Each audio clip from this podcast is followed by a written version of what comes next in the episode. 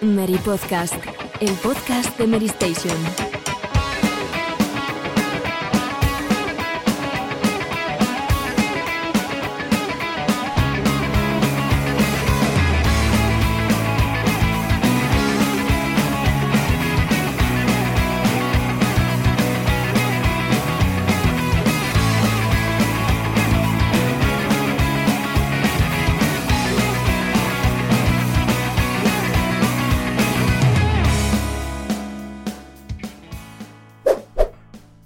A todos, bienvenidos otra semana más al Mary Podcast en este programa número 30 en el que ya avisamos la semana pasada, Alejandro tampoco está, pero Pedro sí, y para sorpresa de todos los que nos estáis viendo en YouTube, ¿dónde estás Pedro? ¿Qué tal, Borja? Pues tengo el placer de estar en Ser Santander, un emplazamiento, como veis al fondo, bueno, no sé si se ve muy bien, me parece que no, pero casi casi idílico, en el que, bueno, pues la iluminación es bastante pobre. Pero, pero bueno, espero que, que al menos el sonido, el sonido esté a la altura y bueno, que la iluminación no, no sea lo mejor, pues bueno, así se me ve más que a Robe, que ya, que ya es algo. y hablando de Robe, ¿qué tal Robe? ¿Cómo estamos? Pues estoy al igual que Pedro, he cambiado también de sitio, pero claro, como no lo podéis ver, pero y bueno, nada, otro, otro día más aquí, teniendo que tirar todos del carro porque Alejandro estará, no sé si está de vacaciones o no, no me he enterado dónde ha ido, ¿dónde ha ido esta vez? ¿Se puede decir? Pues no sé si se puede decir y por si acaso no lo, no lo vamos a decir aquí en el, en el Podcast, pero sí, está en un nuevo viaje de trabajo, así que le hemos puesto ahí la imagen de Miyazaki de nuevo, que creo que le representa y además creo que uno de los comentarios de YouTube es suyo diciendo que le encanta le encantaba el montaje de la semana pasada, esta vez no ha habido montaje, pero bueno, ahí está Miyazaki eh, observando a todos los, los que estáis viendo este Mary Podcast a través de, de YouTube. Y oye, eh, Pedro, estás en un estudio de radio, se supone que se te debería escuchar genial, ¿no? Aunque no estamos utilizando el equipo de la radio, ¿no? estoy, estoy utilizando el mismo que mi casa. Sí, sí. Es, es, es, el primer día aquí, Borja, así que vamos a ir poco a poco. Ya la semana que viene me voy a poner aquí en plan profesional, como Fernandisco y tal, dando así paso y tal, ya verás. Ya, ya, ya veremos, ya veremos. Bueno, este aunque no está Alejandro, este programa tiene de todo, ¿eh? Tiene muchísima, muchísima actualidad, tiene también debate y, por supuesto, pues eh, análisis y eh, el Meri Plus. Pero vamos a ir poquito a poco, voy comentando todo lo que tenemos hoy en el menú, que son, como siempre abrimos a través de los titulares, la duración de Final Fantasy XVI, que no creo que es la primera vez que se ha dicho, pero bueno, eh, en el Meri Podcast sí que es la primera vez que tratamos este, este tema en concreto. Luego, un clásico regresa, que es Little Big Adventure. Y continuaremos con Diablo 4. Diablo 4 que como sabéis ha tenido el acceso anticipado de, de, la beta y por lo tanto, pues aunque no lo hemos probado nadie en este, en este programa, sí que vamos a comentar eh, pues los problemas que ha habido, como, como siempre suele ocurrir en esta, en esta clase de, de juego que exige conexión online. Luego, por último, en la sección de actualidad nos centraremos en bueno, lo que ha revelado Neil Druckmann sobre eh, la precuela de The Last of Us ambientada en, eh, bueno, eh, protagonizada por la madre de Ellie, pero que no ha salido a la luz.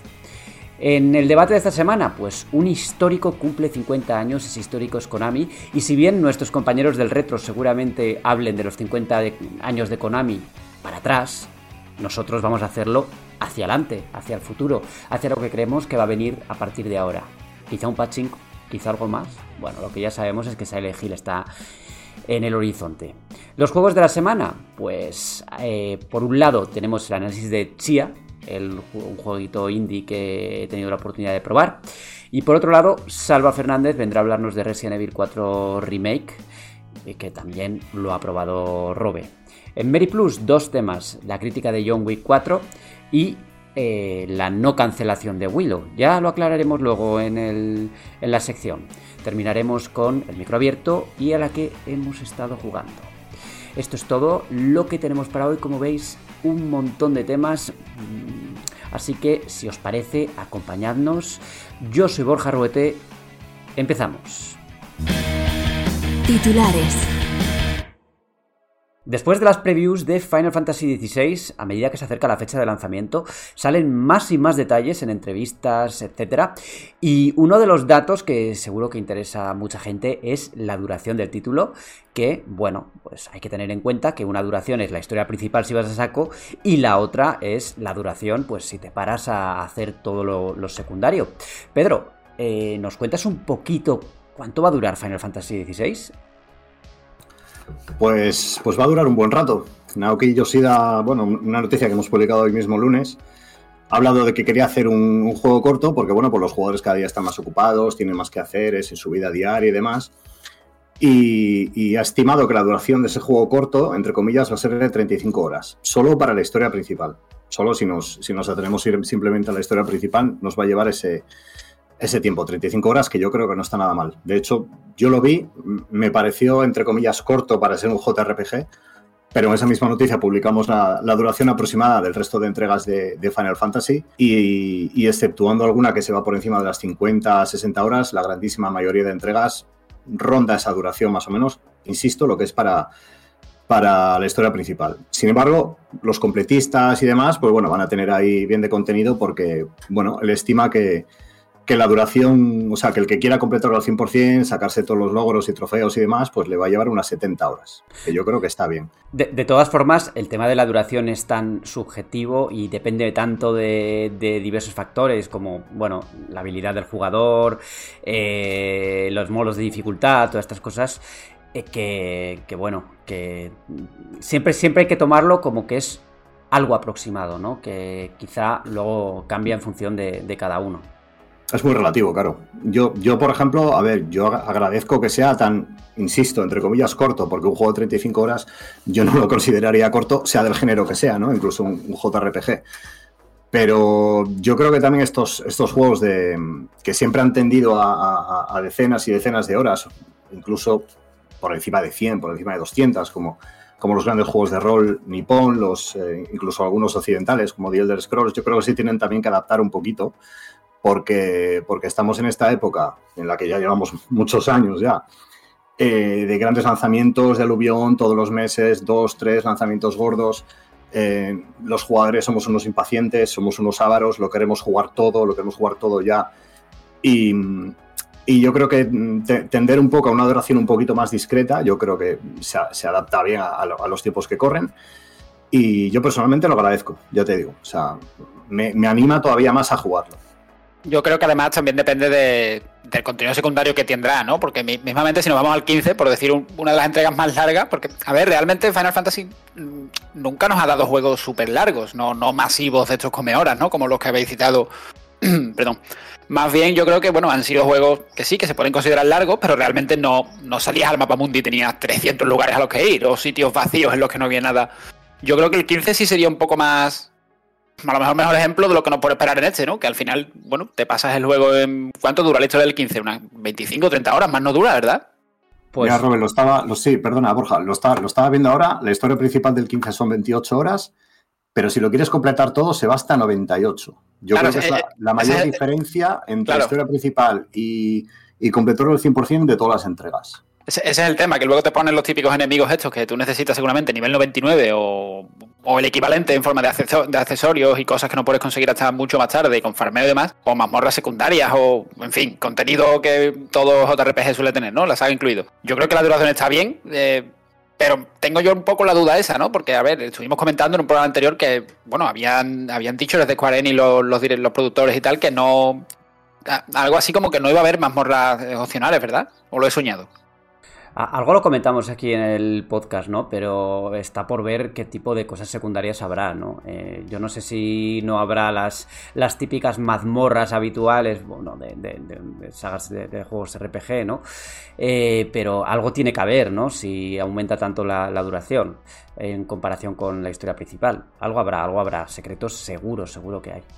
Yo creo que hablamos, hablamos en concreto de lo que habló Frank en su momento. O sea, de que, de que va a ser básicamente un juego lineal pero no había mucha información de momento sobre, eh, sobre el contenido secundario. Claro, ¿Qué cantidad de contenido secundario? Ahora sí la sabemos, que va a ser alrededor, pues eso, del doble de la historia principal. O sea, o sea, lo mismo, otras 35 horas aproximadamente, pero no la calidad, qué tipo de contenido secundario. Pero Fran jugó una sección eh, muy concreta que igual no es representativa del juego final, ¿no? Eh, pienso yo, porque él comentó, creo que en el, en el programa comentó que era una sección muy centrada en el combate y que tampoco había tenido ni siquiera eh, muchas escenas de, de historia ni nada por el estilo. No, allí habría que ver un poco. Yo a lo mejor cuando escucho esto pienso un poco al remake de Final Fantasy VII, ¿no? Que al final tiene contenido opcional, bueno, te puedes pegar tus horas en el coliseo, misiones secundarias integradas así durante el desarrollo principal, digamos, pero no tiene tampoco un sitio al que tú digas, bueno, pues eh, voy a esta zona que es 100% opcional, que, que si no quiero no la veo y me paso el juego igual y aquí me pierdo 20 horas, ¿no? Yo creo que a lo mejor los tiros irán un poco por, eh, ese formato del remake, ¿no?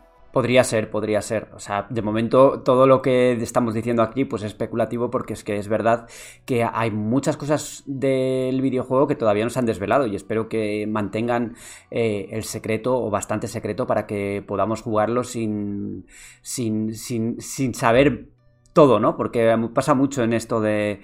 en, la promoción actual, en el marketing actual, eso de, que te lo enseñan todo antes del lanzamiento y apenas hay sorpresas ni, nada por el estilo. Así que espero que, oye, que al menos el tema secundario y todo esto, pues que nos sorprendan de, de alguna forma.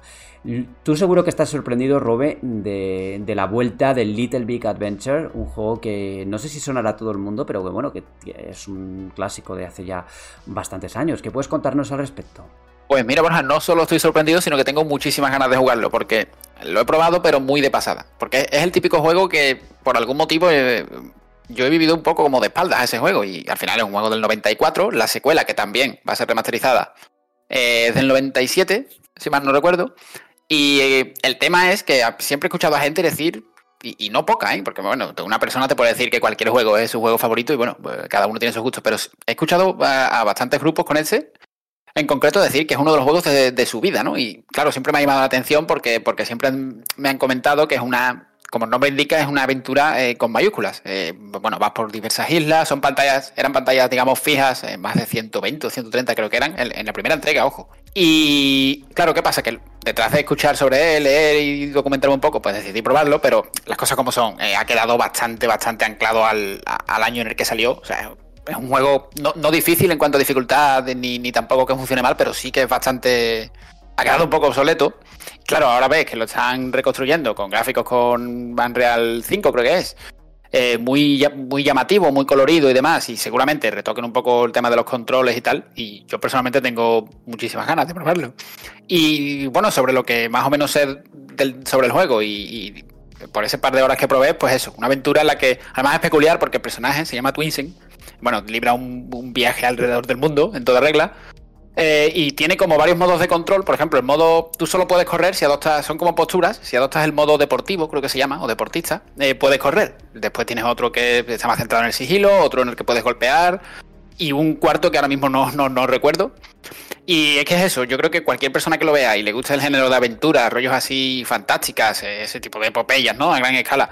En cuanto vea las fotos, que bueno, ahí están en, ahí la tenéis en la web, e incluso los juegos originales están en Steam, y, creo que en Android también, pues yo creo que le va, le va a llamar la atención. Creo que va a ser una, sorpresa para mucha gente que, bueno, al final salieron en su momento, salieron exclusivos de PC, que tampoco es que en el 94 todo el mundo tuviese un PC eh, para jugar en casa, no, estaba todo esto tan asentado. Y ahora que va a salir en PC y consolas, eh, sin especificar cuáles son, pero bueno, yo entiendo que saldrá en, en prácticamente todas, pues yo creo que va, a convertirse en una sorpresa del año que viene. Yo es que este juego lo tenía muy perdido, ¿eh? porque yo no lo he tocado en la vida. O sea, no cuando, cuando he visto la noticia he pensado el Little Big Planet y luego he leído bien y he dicho, ah, no, que no, que no es Little Big Planet, que es un título clásico. Eh, pues no, no, la verdad es que lo tenía totalmente fuera, fuera del radar. Eh, no sé tú, Pedro, ¿tú lo has llegado a probar? ¿Lo, conocías? De oída simplemente. De, hecho, no, no. No tenía ni idea del género que es, porque al principio tenía, tenía la idea de que era una aventura gráfica, pero no lo es, ¿no, Robert? Claro, eh, se tiende a pensar que es una aventura gráfica, aunque tiene algunos tintes, pero no, no es el típico juego donde tú llegas a un puzzle y estás 20 minutos en un panel buscando un, código o atando cabos. No, no, es, una aventura que va avanzando de pantalla. Eh, realmente yo creo que para... Pienso que va a ser una sorpresa por eso, porque es uno de los juegos que siempre solemos decir que ya no se hacen, ¿no? Y, y, es eso, tienes pantallas, digamos, estáticas, donde tú avanzas de una a otra, eh, como en cualquier otro juego de la época. Pero claro, ¿qué pasa? Que a lo mejor que es súper variado, que, es una de las cosas que siempre me han comentado, que es lo que lo hace especial, que tienes un desierto en el que vas con un terreno, que tienes un castillo en el que, o, bueno, un, templo, perdón, en el que te tienes que infiltrar, eh, zonas en las que tienes que buscar llaves y, bueno, es como que tiene muchísimas pantallas y cada una es una aventura, pero no, no es una aventura gráfica, es un juego donde tú manejas al personaje y puedes volver a zonas anteriores y demás. Los puzzles, o sea, son, son soluciones lógicas o son soluciones de la época. Ya, ya, ya sabes por dónde voy de usar absurdos en lugares eh, incomprensibles. No, no, ya, ya te digo que yo he jugado, he jugado poco y lo que he visto, pues tampoco me permite hablar tanto del juego, pero no, no es, no es, no vi ni un solo atifo de que haya puzzles en plan, bueno, pues la típica aventura gráfica de la época, ¿no? Que tú llegas a un, una puerta está cerrada y resulta que, no sé, que la lámpara tiene un panel oculto dentro de la bombilla y hay que usar un objeto y con, un cuervo que tiene la llave, una cosa así. No vi absolutamente nada de eso. Vi cosas más lógicas como infiltrarte eh, con la postura esta de sigilo para que no te detecten. Que si la cambias y corres y tal y te escuchas, pues la tienes que repetir. Pero bueno, eh, encontrar una llave de un cofre para salir de la zona. ¿Y esto se ha casualizado de alguna forma o mantiene exactamente las mismas mecánicas? ¿Es un remake gráfico o un remake también jugable? Pues eso no, yo creo que no se sabe todavía, porque no hay un, no hay una información que diga hemos retocado esto, pero viendo las imágenes yo creo que va a ser bastante fiel dentro de, dentro del género que es. Sí que me imagino yo que el tema del movimiento, las porque era un juego de animaciones muy lentas, que yo, yo, lo tengo claro, o sea, si el juego saliese sin remasterizar, seguramente cualquier persona que no lo haya vivido en su día o que sea la otra generación eh, se va a desesperar. Pero no porque sea difícil, ya digo, ni porque funcione mal, sino porque es muy lento el tema de las animaciones y yo me imagino que algo habrán cambiado a la hora de, pues, sobre todo el desplazamiento, porque era, digamos, cuadricular, ¿no? En plan isométrico, yo, yo me imagino que eso sí que lo habrán retocado un poco para que, para que sea suave, sobre todo. Ya no, no diría casual, casualizarlo, pero sí que sea más suave. Para terminar, Robes, ¿se conoce ya la fecha? No, en algún momento del 2024, el año que viene. Vale, pues el año que viene veremos este título, si no se retrasa, y el que no parece que se va a retrasar es Diablo 4 eh, de Blizzard Entertainment. Sí, vamos a hablar de Blizzard sin mencionar la compra de Activision Blizzard por parte de Microsoft. Y es que eh, el acceso anticipado a la beta pues ya ha estado disponible, algunas personas han podido jugar ya, no ninguno de nosotros, ya lo adelantamos, pero ha habido ciertos problemas, ciertos problemas que suelen venir siempre acompañando a los títulos que son siempre online, ¿no? Como por ejemplo las largas colas para entrar, aunque estés jugando para un jugador, ¿no? Em, Blizzard lo que ha hecho ha sido pues lanzar una serie de hotfixes para intentar revertir esta situación y yo no sé yo no sé si estarán temblando desde Blizzard porque recordemos que Diablo 3 también sufrió muchos problemas con los servidores online, ¿no? Porque también era un juego eh, always online.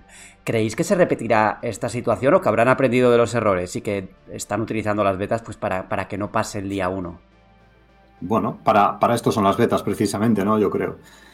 Eh, ya no, no, son, no, son, las demos de antes donde se dedicaban para, pues, eh, para mostrar a los jugadores una porción del juego, sino que ahora pues, se realizan sobre todo eso, ¿no? Para hacer pruebas, para recabar feedback, etcétera, etcétera. Mm, a ver, es, es, es, complicado porque además era un acceso anticipado solo para las reservas, no era mucha gente la que, la que, la que debería haber entrado por, en teoría. Eh, pero yo tengo que decir que yo me he enterado de estos problemas esta mañana cuando, cuando he, leído la noticia a Mary, porque durante este fin de semana, eh, entrando en Twitter y tal, veía gente a la que sigo eh, jugando la beta, subiendo capturas y demás, y además diciendo que está de puta madre. O sea, directamente la gente se lo ha gozado muy fuerte con, con lo que ha visto de Diablo 4 durante, durante estos dos días. Eh, el tema, de, el tema de, esta, de este acceso anticipado es que había largas colas, no tanto que funcionara mal o ese tipo de temas, ¿no? A ver, yo igual para cuando entre toda la gente o mucha gente, que va a ser a, partir de la beta, que, que es el, esta este semana, ¿no? este, este, fin de, este fin de semana, sí. Pues ahí veremos una fotografía más clara de cómo está el tema, ¿no? Pero de todas formas, aunque falle o haya problemas en esta beta, quedan todavía meses, porque el juego sale en junio. O sea, queda todavía bastante de, para, que, para que piensen en posibles soluciones. De todas formas, eh, los juegos online, raro es el caso en el que no tienen problemas con sus servidores el primer día. ¿eh? O sea, yo, de verdad, eh, conozco muchos casos, o sea, todos los lanzamientos grandes de este tipo de juegos siempre hay algún problema y dudo mucho que Diablo logre esquivarlos pero lo importante es que lo amortigüen de alguna forma y que la gente pues pueda entrar rápido, ¿no? Y bien. que te iba a decir también que parece mentira desde que, desde que Blizzard entró a formar parte de Activision que esto, que esto ocurra.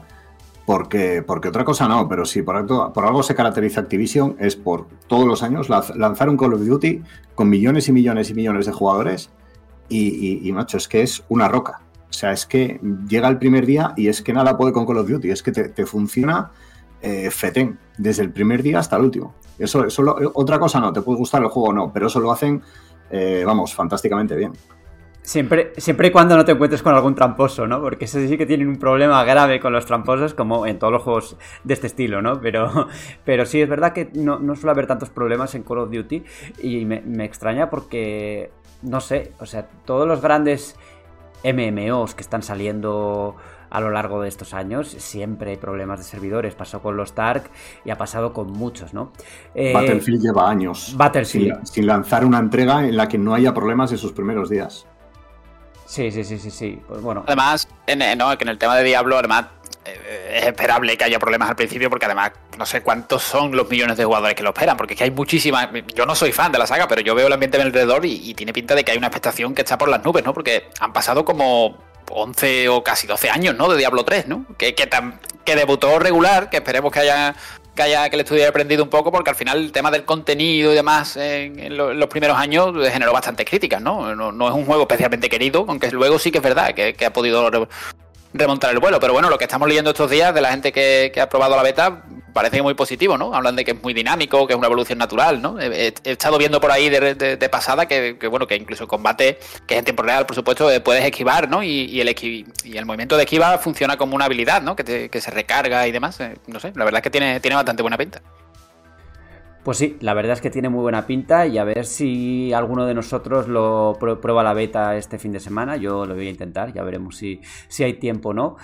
Pero mientras tanto, vamos a la siguiente noticia que tiene que ver con Naughty Dog, ya con esta resaca de la serie de The Last of Us que ha concluido y ya adelantamos, el debate de la, de la serie será el, próximo programa porque, bueno, hemos decidido esperar a Alejandro que maduremos un poco las, las opiniones, pero yo creo que va a haber ciertas opiniones encontradas también, ¿eh? eh yo eh, creo que dijo, fue Alejandro el que dijo que que The Last of Us está al nivel de Los Soprano. bueno, eh, yo aquí dejo aquí un pequeño esto. A mí me ha gustado, pero tampoco para, para, para, llegar a ese nivel, ¿no? Ni mucho menos. En cualquier caso, paréntesis aparte, Naughty Dog planeó una precuela de The Last of Us protagonizada por la madre de Ellie, por Ana.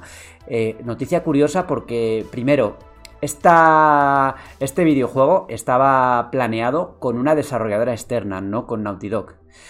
Y bueno, segundo, al final, pues pasó lo que suele pasar con Naughty Dog, que siempre tiene ciertos proyectos con desarrolladoras externas, pero al final o no salen o se lo quedan ellos, ¿no?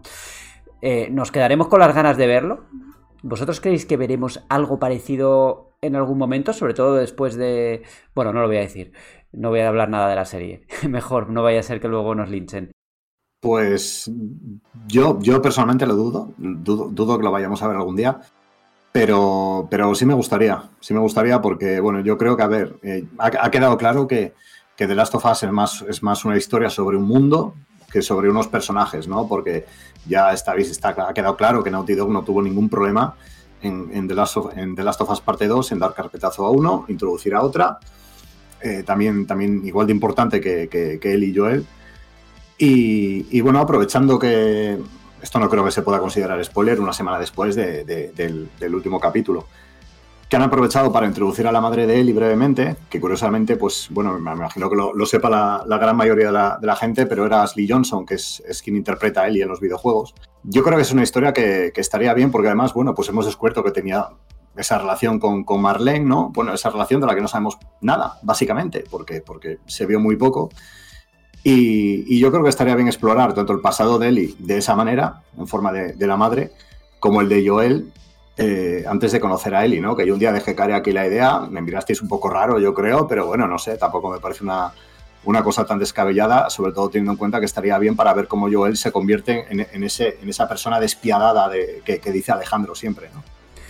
O tal vez se puede, se puede introducir eso dentro de la narración de un, de un posible The Last of Us parte 3, en la que, yo qué sé, eh, se conozca la historia pues pues en la construcción o, en, mientras siguen construyendo el personaje de, de Ellie o, vete a saber, ¿no? O a través de otro personaje que conozcamos en el juego, ¿no? Supongo que las posibilidades son bastante amplias en ese sentido, lo que pasa es que igual, pues no sé, ahora tenemos de referencia la serie, pero Neil Druckmann igual tiene una idea distinta ahora de cómo hacerlo en el videojuego, ¿no? Si es que alguna vez se hace. Curiosidad, porque todavía no sabemos si va a haber The Last of Us parte 3 próximamente. Parece que no, ¿no? Porque a raíz de, de, una noticia que creo que publicaste tú, Pedro, como que dejaba entrever que lo próximo no va a ser, no va a ser The Last of Us. Y... Lo próximo, de, hecho, por lo que decía Druckmann, tiene pinta de ser una nueva IP. Me, apetece, ¿eh? O sea, también te lo mm. digo. Yo soy, yo, siempre, siempre digo que eh, The Last of Us parte 3 sí, pero dentro de un tiempo, mm, pues que, que, vayan marinándolo poco a poco y que ahora se centren en algo nuevo que queremos, estamos deseando muchos ver a la Naughty Dog que se arriesga a hacer algo nuevo, ¿no? Que en cada generación siempre eh, lanzaba una nueva IP, ¿no? Pues yo que sé, Crash Bandicoot en, la, en la época de PlayStation, luego llegó Jack eh, más adelante Uncharted y en esa misma generación The Last of Us, pero luego en PlayStation 4 pues seguimos con The Last of Us y con Uncharted y ahí ya hubo un corte, ¿no? Ya no hay una nueva IP desde ese momento. Y todavía queda también el proyecto el proyecto online de The Last of Us, que supuestamente este año vamos a tener noticias y a ver, a ver qué han construido alrededor de, ese título, ¿no? Porque nació como una parte de The Last of Us parte 2, de facciones, el modo, el modo multijugador, y esto se ha convertido en un título independiente, a ver hacia dónde nos llevan, si tiene historia, si ese argumento tiene peso dentro del juego a pesar de ser online, no sé, eh, por el momento, este año vamos a tener novedades seguro. Y aprovechando que ha salido la, serie, pues más, más, todavía, ¿no? Sí, se, sí se confirmó que tendrá, tendrá historia. No, no. Bueno, se ha confirmado. Eh, perdón. Eh, lo leí en un tuit de un insider tipo nivel. O sea, algo, algo así. Claro, claro, pero, una, cosa es que tenga historia y otra cosa es que la historia tenga, claro, tenga un peso, ¿no? Que, no sea, pues yo que sé, una información más de contexto sino que, no sé, eh, que hay opción, o sea, que sea un juego multijugador online no quiere decir que no, que no, haya, que no pueda haber narrativa, ¿no? O sea, no son mutuamente mm. excluyentes. No, no, claro, aquí hablaba de historia, estrictamente. Es decir, no, no mencionaba eso, ni, ni, campaña individual para el jugador, ni. No concretaba nada. Simplemente decía, tendrá historia. Luego, a partir de ahí, cada uno puede interpretar lo que, lo que tal, ¿no? A partir de aquí, lo que podemos hacer son son especulaciones, sin más. Y Robe, eh, ¿tú cómo, cómo, ves el tema de Naughty Dog? ¿Te gustaría una nueva IP o prefieres que The Last of Us parte 3 salga cuanto antes? Pues yo aquí la verdad es que no, sabría qué responder, porque por un lado una nueva IP yo creo que sea el estudio que sea, un, juego totalmente inédito, yo creo que nos hace ilusión a, todo el mundo siempre, ¿no? venga de donde venga. Pero claro, es que The Last of Us, eh, siendo una de mis sagas favoritas, ahora te puedo decir a lo mejor una nueva IP, pero es que si esta tarde, dentro de dos horas, me anuncian The Last of Us parte 3, eh, pues en el barco del IPE llevo yo el timón, o sea, al momento. Y aparte de eso, sobre lo que decíais de, bueno, de explorar eh, esos otros, esas otras franjas de la historia, ¿no? Como Ana o, esos años que pasan para Joel, ¿no? Después de lo que sucede en el prólogo, que todo el mundo lo sabe, y hasta que conoce a Ellie, yo pienso que eso se va a explorar en la serie. No, no creo, no creo que ya a estas alturas, después de, de Last of Us parte 2 videojuego, vayamos a ver otro título que no sea, que no sea una tercera parte. Y que se invente una historia nueva, eh, naciendo de tal, bueno, ya lo, ya lo hizo con la segunda parte, ¿no? Al final unió cosas y, bueno, nadie nos asegura que la tercera, si la hay, eh, no sé, no, no juguemos con Eli a la que le ha surgido tal cosa, o otra vez con Abby, o bueno, ya veremos. Podría ser eh, un DLC como Left Behind, o sea, no tiene por qué ser un título nuevo, ¿no? Aunque The Last of Us parte 2 no ha tenido de no ha tenido ningún DLC, ¿no? Es curioso, ningún DLC de historia, me refiero. Eh, me extraña que no hayan que no que no, intentaran añadir algo nuevo no aunque también te digo que pasa lo que pasa con Naughty Dog en estas cosas no que intentan hacer un DLC y también se convierte en un juego independiente como en el caso de Uncharted de Legado Perdido. Así que con estos hay que tener cuidado en ese sentido. También, te digo que con lo, que dura The Last of Us parte 2 eh, no hace falta ningún DLC ni nada ¿eh? de hecho yo soy, yo soy de los que piensan que hay que hay una parte concreta hacia el final del juego que incluso llega a sobrar. O sea que sin. No, aquí sí que no quiero, no quiero hacer mucho spoiler y tal. Pero hay una parte concreta al final que dices, jo, esto si lo hubierais quitado, eh, pues no hubiera pasado absolutamente nada. Eh, Entonces, a ver, eso es un juego fantástico, es un juego que, que, a mí me encanta, pero es un juego que te sacia. O sea, te sacia, no, no, no, no le terminas y dices, quiero más ya, o sea, quiero más, quiero una tercera parte, quiero, una, quiero un DLC. No, eh, es, me ha dejado satisfecho perfectamente. Y de aquí a unos años que saques el tercero, guay, tío. Sí, pero bueno, eh, aún así puede ser que, vale, tú estás saciado, has jugado al juego, pero pasa el tiempo. Y una vez que pasa el tiempo dices, pues me apetece volver o me apetece jugar en ese mundo, ¿no? Entonces, igual, pues ese hipotético DLC que nunca ha sido, podía haber salido un año después y seguro que la gente lo hubiese cogido con gusto en ese momento, ¿no? Más que, más que un periodo corto después del lanzamiento, que entonces sí, concuerdo que este es un título además que acabas un poco agotado emocionalmente incluso, ¿no? Porque eh, es bastante duro y, y tiene una parte final mm, muy cruda, ¿no? De hecho, eh, bueno, yo imagino, me cuesta creer que no lo tuvieran previsto, ¿no? Un DLC para este juego. Aunque, aunque fuera una, expansión o eso, tipo incluso standalone, como fue, como fue Left Behind. O sea, me cuesta creer que no lo tuvieran, pero también me cuesta creer que en caso de tenerlo previsto, no lo hayan sacado. Es que ni ni se ha filtrado nada en ningún momento, así que yo entiendo que no hubo nada más que la cosa se quedó ahí. Es curioso. Eh, quizá este, este, juego este juego independiente del que hablaban, de la madre de Eli, estuviera pues eh, planificado pues para, para después de The Last of Us parte 2. No lo sé. Pero no, no, eh, ni se ha filtrado nada, ni se ha hablado de, de las tofas. Lo único que se filtró fue el remake de parte 1, que al final terminó materializándose. Y que como se ha podido ver, al final, pues ha salido en un momento perfecto por la serie, ¿no? Más que nada, pues han retroalimentado, retroalimentado los dos. Bueno, chicos, ¿qué tal? ¿Nos vamos un poquito a debate ahora? Venga, pues vamos allá. A debate. Konami cumple años, nada más y nada menos que 50, el 50 aniversario de Konami, una compañía que ha tenido una gran importancia en la industria del videojuego y que ya en los últimos años pues lo hemos visto de capa caída. Hemos visto una compañía que no era la que era y, que ha terminado haciendo panchincos y poniendo gimnasios en el Japón, una cosa que no nos esperábamos que fuera a ocurrir, pero que así ha sido. Pero en este momento de celebración, también creo que hay un resquicio de esperanza por lo que está por llegar, ¿no? Que quizá no vuelva la Konami de siempre, esto lo vamos a debatir hoy, va a volver la Konami de siempre, pero al menos hay proyectos en el horizonte. Hay cosas por las que, por lo menos, mantenerse un pelín ilusionados, aunque Blover Team haga Silent Hill 2 y a, y a Robert no le guste mucho eso, y a mí tampoco. Pero, ¿qué esperáis de Konami a partir de ahora? ¿La veis volviendo, retornando a ser la empresa de videojuegos que fue?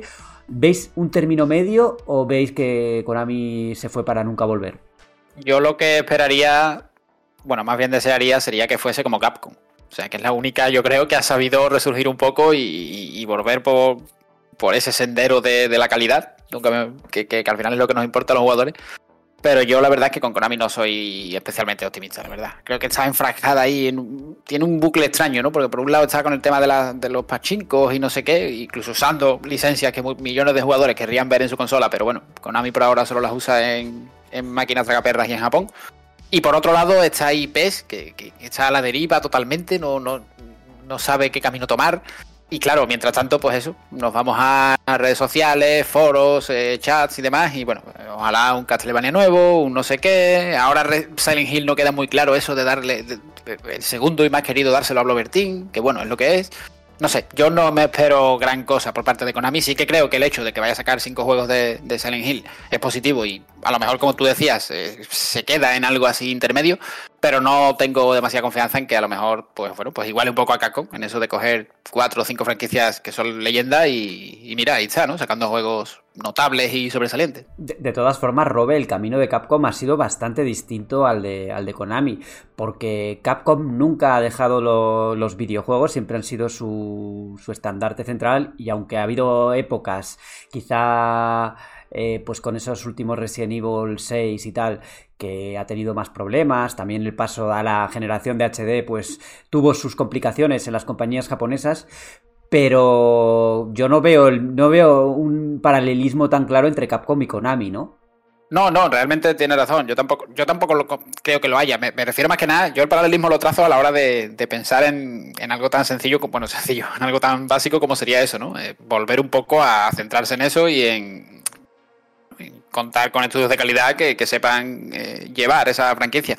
Pero sí que es verdad que Capcom al final, incluso los juegos que más criticamos, yo incluido, eh, vendía 6, 7 millones de entrega y Konami no. Y, luego hay que ver también qué, pasó exactamente en Konami, porque acordaos cómo acabó el tema de Kojima con, con Metal Gear 5 y demás, que ahí parecía que ya la, compañía iba un poco a pique, ¿no? En, el sentido de, enfocarse hacia los videojuegos, ¿no? Es que, sí, perdona Borja. Yo creo que el, problema de Konami es que mientras, mientras Capcom, por ejemplo, te lanzaba Resident Evil 6, que todos estamos de acuerdo en que es un mal juego, porque es malo.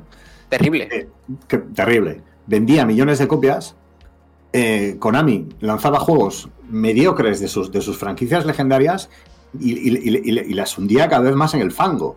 O sea, todos recordamos, por ejemplo, el, Metal Gear Survive. O sea, que, que, que, llegamos. O sea, yo soy de los que piensan que Metal Gear Survive, dije, o sea, nació en una reunión justo después de que se fuera Kojima y dijeron, ahora vamos a hundir Metal Gear. Pero Yo no, estoy, era... convencido de que tuvo que ser de eso porque ese adefesio no puede haber salido de otra manera. No era tan malo. O sea, estaba. Era correcto. Pero el concepto, Borja, el concepto es morralla total. O sea, el concepto es. Jugablemente no me meto, pero el concepto es morralla. Eh, Pro Evolution Soccer, mira, justo, justamente el otro día lo, hablaba con dos amigos mientras estábamos tomando unas, cervezas, ¿no? Porque hablábamos de nuestra época de cuando teníamos 20 años y jugábamos al, Pro, vamos, horas y horas y horas. Y, nos preguntábamos cuál era el problema de, Pro Evolution Soccer en los últimos años, si era el gameplay o era la ausencia de licencias. Yo, sin haber jugado Pro Evolution Soccer desde hace ya mucho tiempo, yo sinceramente creo que el problema seguramente es el gameplay, porque las licencias nunca fueron un problema. Sea, eh, la virtud principal de Pro Evolution Soccer siempre fue un gameplay fantástico. Y yo creo que si se ha hundido, eh, ha tenido que ser porque ese gameplay ya no es el mismo. Y luego, Sí, perdona Borja. Y luego tenemos Castlevania, que parecía que, por fin conseguían adaptar a las tres dimensiones muy bien, con, el, con Lords of Shadow, que es un juego muy bueno, con el que salió en DS y luego salió remasterización eh, Mirror of Fate, que tan, que tan, bueno, era un juego que estaba bien. Pero luego sacaron eh, Lords of Shadow 2 que, bueno, pues muchas veces bromear el año en el grupo de WhatsApp de Mary, ¿no? O sea, es, un juego en el que el mismísimo Drácula, el señor de las tinieblas, se convierte en rata para pasar desapercibido. Y es una, es una cosa mm, completamente absurda. Entonces, yo creo que no solo es que Konami eh, pasara una mala época o vendiera eh, pocos millones, pocas unidades de sus juegos, sino que hacía juegos cada vez peores. Yo lo que, quería añadir, lo que quería comentar, es que el tema de Konami ya lleva bastante tiempo forjándose, ¿no? Porque fue cuando empezó a externalizar primero juegos a, terceras compañías, que, bueno, Castlevania Lords of Shadow fue la primera de ellas. Luego llegó también eh, Metal Gear Survive, que en ese perdona, Metal Gear Rising Revengeance, que en ese momento, al principio, el juego iba a ser desarrollado por Kojima Productions y luego se trasladó a Platinum Games, ¿no? En ese caso fue, fue una buena decisión porque el, eh, nadie mejor que Platinum Games para crear un juego de acción, ¿no? Como, vas, a lo, seguro ahí, claro. Como se demostró, ¿no? Y a mí me parece curioso que al final no se ha anunciado nada de Metal Gear Survive, porque se estoy yo con Metal Gear Survive en la cabeza, de Rising, porque se hablaba de de, una posible remasterización y Platinum dio a entender que iban a anunciar algo por el aniversario, pero al final todo quedó creo que en un arte y se acabó y nada más. Y es que además el actor de Raiden, que ahora no recuerdo cómo se llama, pero el actor eh, inglés, ¿no? El que, de las voces en inglés, eh, dijo que iba a haber un anuncio sobre Metal Gear muy pronto. Y ya que estamos, vamos a ir ordenando un poco el debate, vamos con Metal Gear. Eh, se habla también mucho de ese remake de Metal Gear Solid 3, que no sé si es el que a vosotros os gustaría que hicieran el remake, pero en cualquier caso mm, es lo que se habla, ¿no? Que eh, más tarde o más temprano vamos a tener novedades sobre, sobre Snake. Y yo en mi caso, ya que he empezado a hablar, diré que no es el Metal Gear que más me apetece que hagan remake, ¿no? Yo preferiría que fueran más atrás y que, empezaran a hacer eh, a trabajar con los Metal Gear más desconocidos o más, bueno, los más clásicos, los de MSX, etcétera, porque ahí sí que tienen margen para, para enseñar cosas que no, que no se pudieron hacer en su día, ¿no?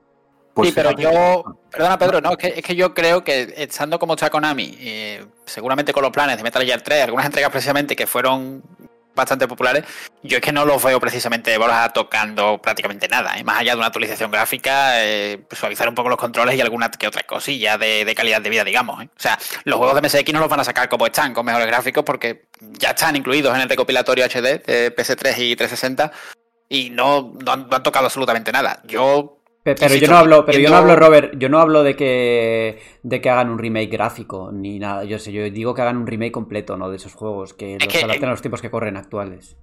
Por, por eso mismo digo que, que, que- no, me, no me imagino a nadie haciendo eso ahora mismo. O sea, es que yo lo que. Es que. Por, por- por pensar un momento en Resident Evil 4, remake con juegos así. eh, no, no me imagino ni remotamente a Konami abordando Metal Gear así. O sea, pero yo no me- digo, pero me- yo, yo no digo que sea verosímil, yo digo lo que a mí me gustaría. Ah, bueno, claro. Yo sinceramente me espero. Es que lo que me. Sinceramente, lo digo en serio. Yo cuento con que el HD que ya tenemos, que lo puedes comprar retrocompatible en Xbox eh, ahora mismo, yo apostaría porque van a hacer eso a 1080p y tirando, y poco más. No, eh, yo creo que no. Yo creo que si hacen Resident Evil- eh, si hacen eh, Metal Gear Solid 3 va a ser un remake, al menos a nivel gráfico, con un motor actual, ya sea probablemente Unreal Engine o cualquiera de estos. Pero no veo que vayan a coger la versión HD que ya estaba disponible en 360 y en Play 3 y, ponerlo y darle tres vueltas, no, Eso sí que sería decepcionante, me parece. De hecho, de hecho os diría, para, para mí, que, que es mi Metal Gear favorito, el 3, yo creo que es el que peor ha envejecido en relación con la época en la que salió. Porque si tú, por ejemplo, juegas hoy el Metal Gear Solid de 1998, dices, joder, es un juego que tiene 25 años, ¿sabes? Y lo, y lo- juegas y dices, "Pf, me parece increíble que hace 25 años hicieran esto. Metal Gear Solid 2, bueno, pues pasa un poco lo mismo. De hecho, bueno, era el primer Metal Gear de PlayStation 2, entonces, pues oye, tiene un mérito especial. Pero Metal Gear Solid 3, que es un juegazo absoluto, tú piensas y dices, joder, ponerle hoy al día con una jungla incluso un poco más abierta, mm, no, no vamos a ir tanto a, un poco como el desierto de, Phantom Pain, un mundo abierto ahí gigante, pero sí en el que haya más posibilidades, ¿no? Que todas esas mecánicas de supervivencia, eh, joder, se ha evolucionado muchísimo en ese tema en los últimos 20 años, ¿no? Si todo eso lo aplicas a Metal Gear Solid 3, en, un- remake total, no en un, no en, una- en un HD, te sale un juego top hoy en día, ¿eh? Top Y- absoluto. Y yo creo que si han hecho lo que han hecho con Silent Hill, es decir, eh, hacer un remake del juego más popular, ¿no? De, en este caso, Silent Hill 2, eh, es plausible pensar que vayan a hacer lo mismo con Metal Gear Solid 3, ¿no? Eh, encargar el proyecto a una desarrolladora externa, porque ya no, no, no tengo muy claro que lo hicieran in-house, ¿no? Eh, Visto, visto lo visto, yo creo que van a optar por licenciar sus grandes IPs a otros a estudios externos para que trabajen para ellos, ¿no? Me- me- no sé si les queda, de hecho, algún estudio grande a Konami, ¿no? Porque Es que, es que justo lo que te iba a decir. más si, allá- si queda alguien en Konami que haga videojuegos. Bueno, eh, más allá del equipo de, de eFootball, ¿no? Que eso sí que son desarrollados por equipo de Konami, pero más allá de eso, los grupos, el, el estudio que hacía Metal Gear probablemente se disgregó cuando, cuando Kojima abandonó el barco, ¿no? Bueno, Metal Gear Survive, igual todavía los remanentes de ese equipo hicieron algún, algún tipo de trabajo, pero es que este, ese proyecto en parte pues tenía mucho avanzado porque no dejaba de ser eh, un- el mismo mundo cambiado con otra con una reskin, ¿no? Porque era la parte de la base tal en ah, ese posapocalíptica. juego, ese juego Borja lo hicieron los que hacían las fotocopias en Kojima Productions. Sí, sí, además Kojima renegó, re- renegó de, de ese proyecto pues, muy rápidamente, porque hay, creo que lo ha comentado, no sé si Robe o Pedro, que la relación de Konami con Kojima pues acabó como acabó y no sabemos muchos datos concretos, porque probablemente tengan ahí unas cláusulas firmadas que, que no, se han, no se han desvelado, ¿no? Ni, ni nunca lo sabremos, probablemente, ¿no? Pero estaría guay conocer un poco los entresijos de, de esa historia.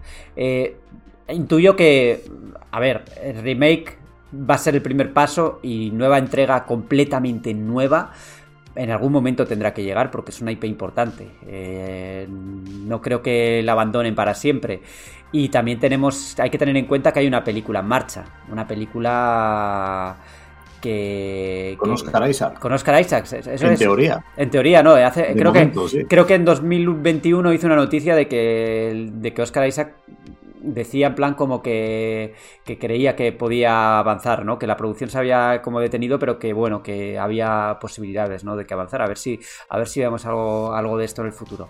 Bueno, dejando Metal Gear atrás, vamos con las dos sagas, con otras dos sagas importantes. Una está en activo, que es eFootball, yo, bueno, eh, este tema no lo comprendí muy bien, el tema del rebranding, quiero decir, que PES, un nombre conocido, muy conocido Pro Evolution Soccer por todos los jugadores, de repente cambiara a fútbol y encima se lanzara una versión inicial tan desastrosa, ¿no?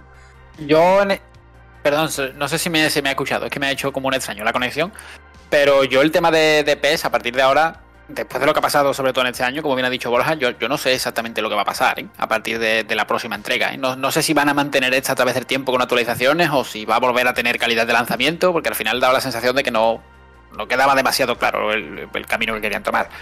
Pero es que yo creo que es una saga que está absolutamente herida de muerte. O sea, es que es que por más que lo, que lo intente, yo lo, he intentado probar antes, después de la actualización. Y una cosa que ha comentado antes Pedro del tema de las licencias, de que bueno, de que antiguamente no, no importaba y eran muy buenos, la gente se divierte y tal, pero yo creo, Pedro, que eso ha cambiado también, ¿eh? Con el tema de ahora de los deportes, ¿no? Que, cualquier chaval ya no solo conoce a, todos los jugadores de primera, de segunda, sino que conoce hasta el tipo de neumático que lleva el coche de Verstappen en la Fórmula 1. Yo creo que el tema de las licencias, con tanto, con bueno, con tanta la evolución digital, internet, televisión, servicios y todo lo que tenemos, sí que es más importante de lo que pensamos, ¿eh? Y que sería complicado que un juego de fútbol hoy día triunfe sin, con jugadores y equipos falsos, ¿eh? Y, además que a partir del año que viene ya no, ya no va a tener a FIFA de competencia, va a, tener, va a tener a FIFA, sea quien sea que lo haga, y a EA Sports Football Club, ¿se va a llamar? Creo que sí, ¿no? Eh, sí, así es. Claro, o sea, ya, va a tener bastante, que va a tener bastante prestación, además. Claro, la, la, o sea, la, la, competencia de Electronic Arts, que las, has tenido ya pues durante toda la vida, que sabemos que va a ser un juego, pues seguramente a nivel de gameplay continuista, que está llegando a acuerdos de manera individual con, ligas, eh, es decir, licencias va a tener, licencias de jugadores, licencias de, ligas y demás, más eh, pues quien haga FIFA, que todavía no, no sabemos quién es, ¿no? Quedan unos meses, yo creo que no, tardaremos mucho en averiguarlo. pero, vosotros pensáis, vosotros pensáis que va a haber mm. FIFA este año. Yo creo que no, ¿eh? Yo creo que no van a, no, hay tiempo para hacer un juego de fútbol eh, ah, de la entidad de, los juegos de esports que llevan años y años mm. trabajando en ello, ¿no? No, no, a ver, yo, yo creo que lo que, lo que lo que puede haber. Yo creo que algo sí habrá, no, no un FIFA en plan como lo conocemos, pero mm, bueno, a ver, sabemos que estaban trabajando en rollo NFTs y chorradas de esas, yo que sé, algún juego de móvil, yo creo que algo va a haber en ese, en ese estilo, pero bueno, yo creo evidentemente el gran lanzamiento de fútbol va a seguir siendo el de, Electronic Arts, pero vamos, yo creo que Konami, mmm, yo creo que no, no pasaría absolutamente nada y poca gente lo echaría de menos si, si abandonara la saga. ¿eh? Yo, primero, a Infantino no le haría mucho caso con eso de que decía que vamos a tener al mejor competidor de, en FIFA, ¿no? Con, con su nuevo estudio o lo que sea. Eh, y lo de Konami, pues no sé, a ver cómo lo hacen. Yo creo que esto se concibió como una especie de plataforma para ir actualizándolo año a año, ¿no? Entonces el año que viene tendremos eFootball 2024, supongo, ¿no? Y a ver si consiguen, no sé, al menos que, que el juego recuerde un poco a los Pro Evolution y que, que, sepa estar a la altura, ¿no? Porque lo que hicieron con el lanzamiento fue desastroso, fue, ya lo voy a el mismo esto, ¿no? Fue, fue desastroso y, creo que todos los medios le pusieron una nota muy mala, pero luego es verdad que después de la actualización la cosa se suavizó un poco, ¿no? Yo, yo no lo he tocado después de, esa actualización, solo probé la versión inicial, pero no sé, eh, tienen eh, la experiencia la tienen, o sea, el equipo es el mismo. Entiendo yo que con que pueden conseguirlo si, si, ponen empeño y si hacen sobre todo un modelo de negocio que sea que, que, no se base solo en pagar, ¿no? Que, que, haya un equilibrio entre, entre la gente que paga y la gente que pues, decide jugarlo como free to play normal, ¿no? Eh, vamos a ver lo que nos depara porque no hay mucha información ahora mismo. Y si os parece, vamos a algo un poco menos tangible incluso, que es Castlevania. Lo último que sabemos de Castlevania ha Has sido... dicho tangible, ¿eh? Cuidado. He dicho tangible. Sí. sí, que luego parece que no lo decimos nunca. Bueno, lo he dicho, lo he dicho. Bueno, aquí está Pedro para contar las veces que digo tangible o que decimos tangibles en este, en este Mary Podcast. Pues lo, lo dicho, Castlevania, lo único tangible ha sido el DLC de Dead Cells que comentó Robe hace, hace poquito, ¿no? Pero hay unas declaraciones de Konami de, de hace nada, de hace una semanita, que comentaban pues, un poco que, están ilusionados pues, por cómo ha reaccionado las, por la pasión de, la, de los jugadores ante la saga Castlevania. Entonces, vete a saber, igual tenemos noticias próximamente. Robe, ¿tú eres de los, de los que son fans de Castlevania? Pues yo diría que sí, seguramente no, no desde sus inicios, porque bueno, a mí me cogió un poco jovencillo, estaba yo con otras cosas, pero sí, a mí me gusta mucho la saga. Eh, de hecho, ves la lista y te da un poco de pena, ¿no? Porque al final ves la lista de últimos juegos Castlevania tal, lo buscas en internet y bueno, de, 2014 con los Shadows 2, que es bastante decepcionante, y hasta hoy pues te encuentras, no sé, hay aquí cuatro o cinco nombres que me cuesta hasta pronunciar, pero en casi todos estoy viendo la palabra pachinko por ahí en medio, ¿no? Así que eh, sí sé que hicieron dos, dos para móviles pero bueno, al final tienes la duda, ¿no? Te gustaría por un, por un, por un lado, porque es, la, es, una saga legendaria, pero por otra, pues, aparte de tener la ilusión, por supuesto, pues también la duda de quién lo haría y, de cómo sería, ¿no? Volverían a esa faceta Metroidvania en dos dimensiones que, bueno, que vimos a partir de Symphony of the Night, o, o no sé, se tiraría por algo más rollo de My Cry, por así decirlo, en plan acción, más espectacular, con graficazos y demás. En cualquier caso, a mí me gustaría, por supuesto, que, la saga volviese, pero, pero ya te digo, tengo, tengo dudas. Es una saga que, me genera dudas sobre, sobre quién la haría y cuál sería el, enfoque. Hay que decir. Perdona, perdona, sigue, sigue tú, Pedro. No, no, simplemente. Eh, yo creo que las, dos fórmulas serían compatibles, ¿no? De, o sea, de la, misma forma que han hecho con, con Silent Hill, le pueden encargar un, un Metroidvania juego 2D, acción, plataformas a un estudio un poco más pequeñito y luego hacer un, hack and slash ahí bien gordo como, bueno, pues como hicieron, como hizo Mercury Steam con los Shadow. El, para mí el problema, un poco entre comillas, es que el género Metroidvania está saturadísimo ya. Está saturadísimo. Y no sé hasta qué punto quiere Konami enfrentar un Castlevania a, todos los Metroidvania que salen cada mes, porque si cada mes salen, yo qué sé, cinco o seis, de los cuales algunos es que pueden ser incluso mejor que el Castlevania cada Konami porque, porque es, algo que puede ocurrir. Entonces yo casi prefiero que no lo hagan. A mí sí me gustaría que volvieran a la, senda de las tres dimensiones, un hack and slash un poco más aventurero, como era, como era Lost of Shadow, ¿no? Que fuera un poquito, no, no menos de acción, pero un juego que sí tenía mucha acción, pero que también tenía puzzles y tenía, bueno, pues un poquito de, de exploración, ¿no? Llevar, llevar esa fórmula a las tres dimensiones, para mí alguno, ya que ya, ya, es que me acabo de acordar de una conversación que tuve hace, no sé, varios meses con, un amigo, algunos se llevará las manos a la cabeza porque al final voy a acabar nombrándolo, pero hablamos de una saga que siempre se ha caracterizado por ser difícil, eh, diseño de niveles, exploración y... No, nace de mí, no, lo digas, no, nace de mí la idea, pero me lo dijeron. Me dijeron, este sería el estudio perfecto para resurgir, para el resurgir de Castlevania con un juego de calidad, bueno, pues como, lo, como los que suele hacer el estudio. Y cuidado, porque no todos los juegos no, todos los juegos de este, de este equipo japonés llevan la, misma bueno hace un poco de la misma fórmula pero bueno se va diversificando en diferentes estilos hay algunos más dinámicos y tal que encajarían un poco con el estilo y por temática rollo dirección de arte y tal tampoco va, va desencaminada la cosa ¿eh?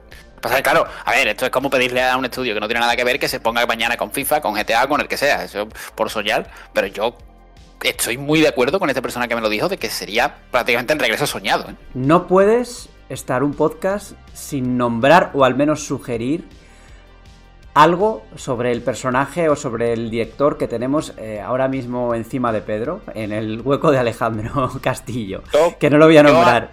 Yo, animo a los oyentes a, que a, que nos digan algún día si les gustaría ver a Front Software eh, haciendo... Ya lo ha dicho. Front Software. tenía que decirlo al final.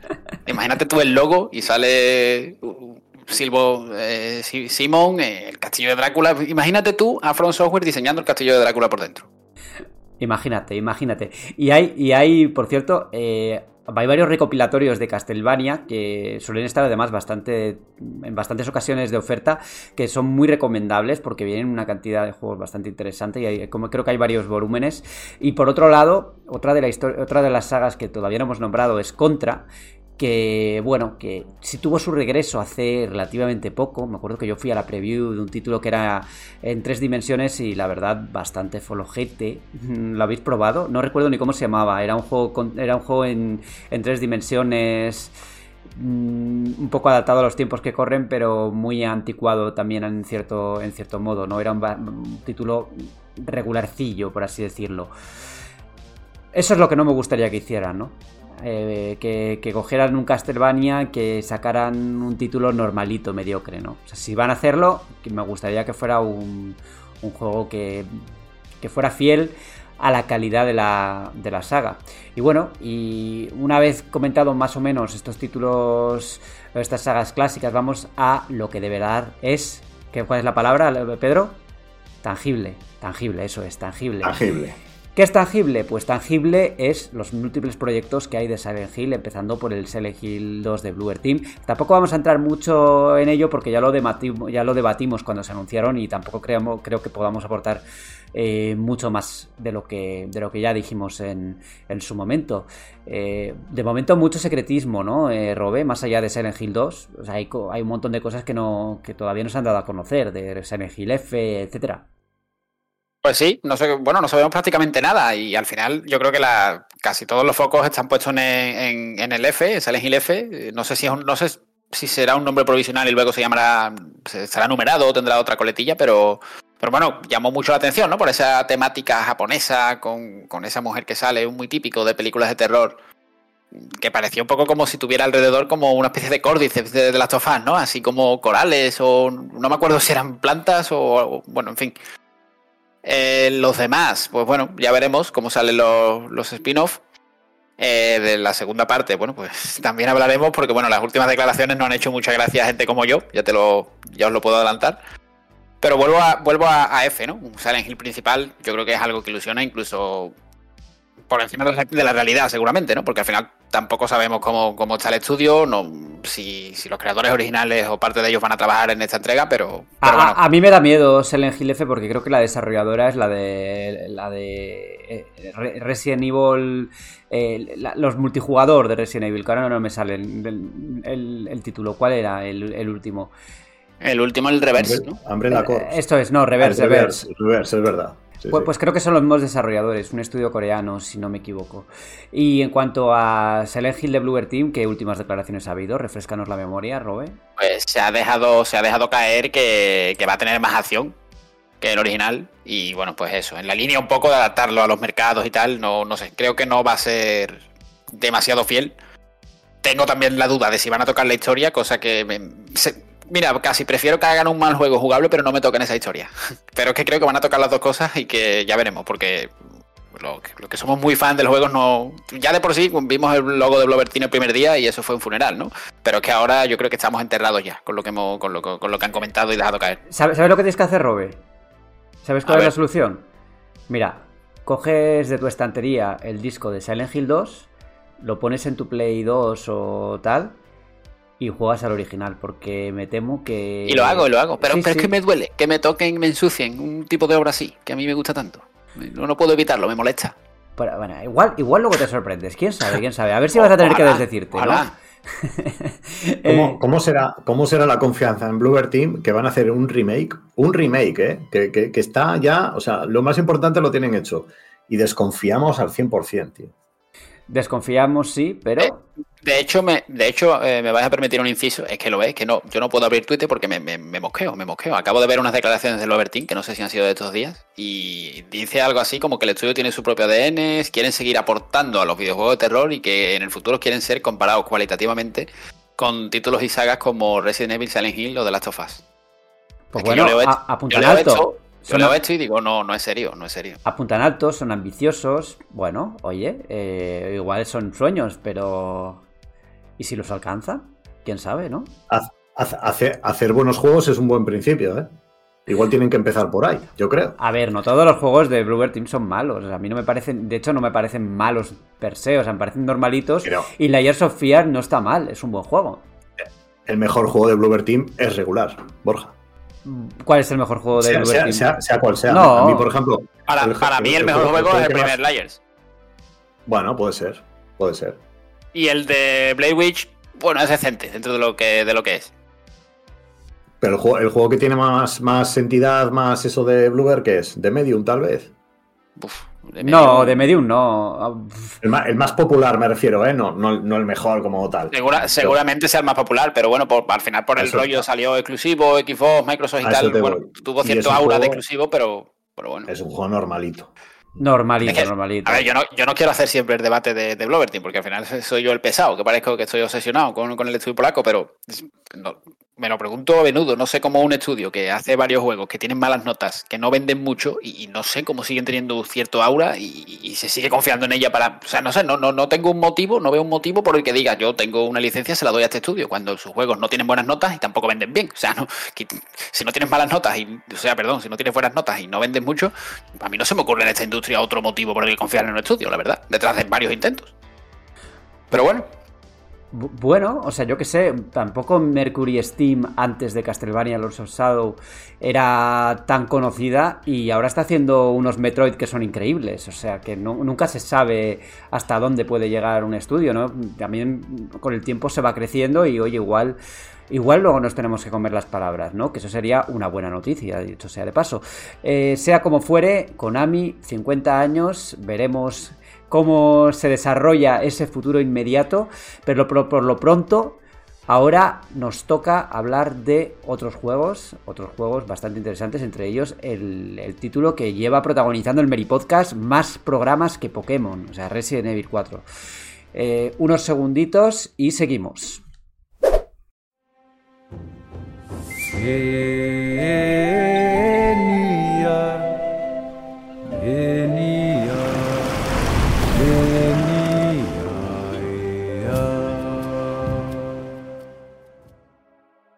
Hoy en los juegos de la semana tenemos dos títulos bastante diferentes, pero bueno, creo que lo suficientemente interesantes como para, para tener pues, unos buenos momentos de, radio. El primero de ellos es Chia, un título independiente que yo, o sea, a simple vista, uno puede pensar que es una mezcla entre The Legend of Zelda, Breath of the Wild y The Legend of Zelda, The Wind Waker. O sea, no son nombres menores. Y la verdad es que toma muchos elementos de estos juegos. ¿eh? O sea, no, no, es un título eh, parecido a nivel de combate, ni mucho menos, pero sí en lo que se refiere a este tipo de mecánicas y a la exploración, pues sí que tiene bastantes reminiscencias de los títulos clásicos eh, de Nintendo. Si queréis, me podéis preguntar un poquito para que no sea un monográfico. ¿Lo tenéis en el radar el título? Yo lo tengo porque, por lo típico, que ves cuatro fotos y te dicen, y te dice la mente algo así como.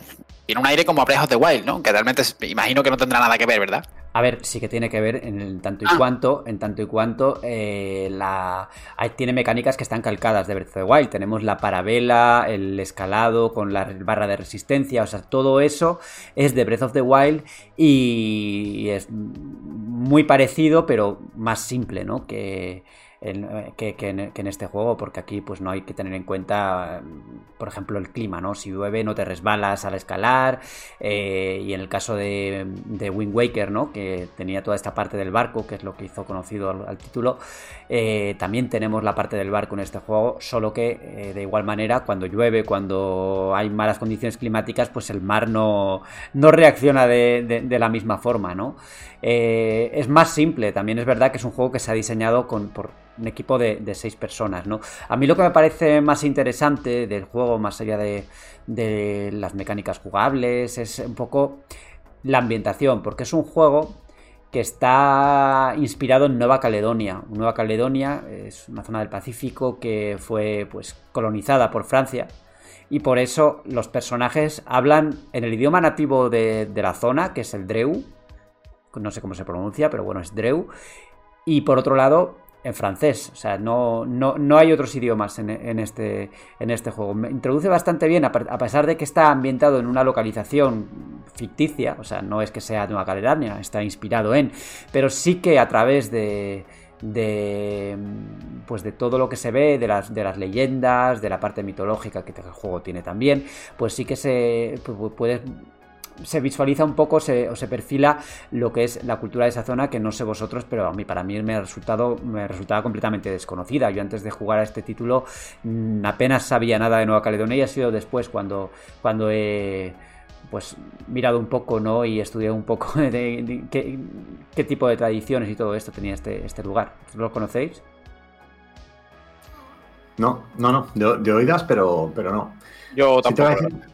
Te, iba, a decir, Borja, podemos decir que es una especie de. Mm, eh, bueno, desde, desde Breath of the Wild han salido un montón de juegos muy parecidos, o sea, tanto, tanto a nivel estético como, como jugable, ¿no? O sea, seguramente el más conocido sea Immortal Phoenix Rising. Eh, también salió uno que se llamaba Arterigos, que es también del estilo, pero ya es un poquito más eh, de, menor presupuesto, se ve claro. Diríamos que Chia es un poco, sí, un poco esa vertiente, ¿no? No, no, no casualizado porque, porque sea casualizado, sino porque los recursos al final dan para lo que dan en, un estudio de seis personas. Sí, a ver, Chia mm, está bastante lejos si lo comparamos con títulos así como Immortal Phoenix Rising, que era un título más bien basado en puzzles, ¿no? Eh, eso era su, mayor baza. Eh, Chia tiene otras particularidades, por ejemplo, hay una mecánica que, te puedes introducir en los animales para hacer ciertas acciones. Por ejemplo, puedes explorar la, bueno, el escenario volando con un pájaro, este tipo de cosas que, sí que se diferencian un poco con, eh, con, Breath of the Wild, ¿no? Porque no hay puzzles de físicas como tal, como los santuarios y todo esto. Hay cosas eh, más, más sencillotas y, no, no, demasiado, demasiado profundas. en ese sentido, el juego pues es más convencional también a nivel, a nivel de misiones, que son muy de recadero, ¿no? Eso es quizás una de las cosas que más, más decepcionado, ¿no? Que es mucho de busca cuatro perlas, recoge tal, vete de aquí, vete para allá, ¿no? Eh, lo que más me ha gustado a nivel de... Eh, como juego, ¿no? Ya como título, como juego en sí, como mecánica jugable, es un poco el tema de la exploración, ¿no? Que la exploración se hace a través de una brújula, tú necesitas la brújula para moverte porque en ningún momento sabes dónde está, no es como otros títulos en los que eh, en todo momento tú abres el mapa y te pone la localización. Tiene una opción que te indica más o menos dónde está, pero ese más o menos es un círculo bastante amplio. Entonces tienes que guiarte pues a través de las señales, a través de la brújula. Esto por un lado mm, es interesante y bastante bastante diferente de otros juegos, por el otro llega un momento en el que ya te cansas de ir de un lado para otro y dices, joder, ojalá fuera hubiera un viaje rápido, ¿no? De este pueblo a este otro, ¿no? Porque no apetece eh, no me apetece ir de aquí para allá cuando realmente lo que hay en el escenario, lo que hay en los escenarios, las actividades que me proponen, que me encuentro, pues son siempre las mismas y no hay mucha riqueza en ese sentido. Pero tiene cosas interesantes en esa, en esa vertiente jugable. Lo que no me ha gustado nada, nada, nada es el poco combate que tiene. El sistema de combate, si se puede llamar sistema de combate, eh, pasa de vez en cuando, se ocurre en ciertos momentos del juego y sobre todo en la parte final, que es cuando tienes que utilizarlo de verdad, hay como unos enemigos que son como de tela, ¿no? Son de tela y solo los puedes matar si los quemas.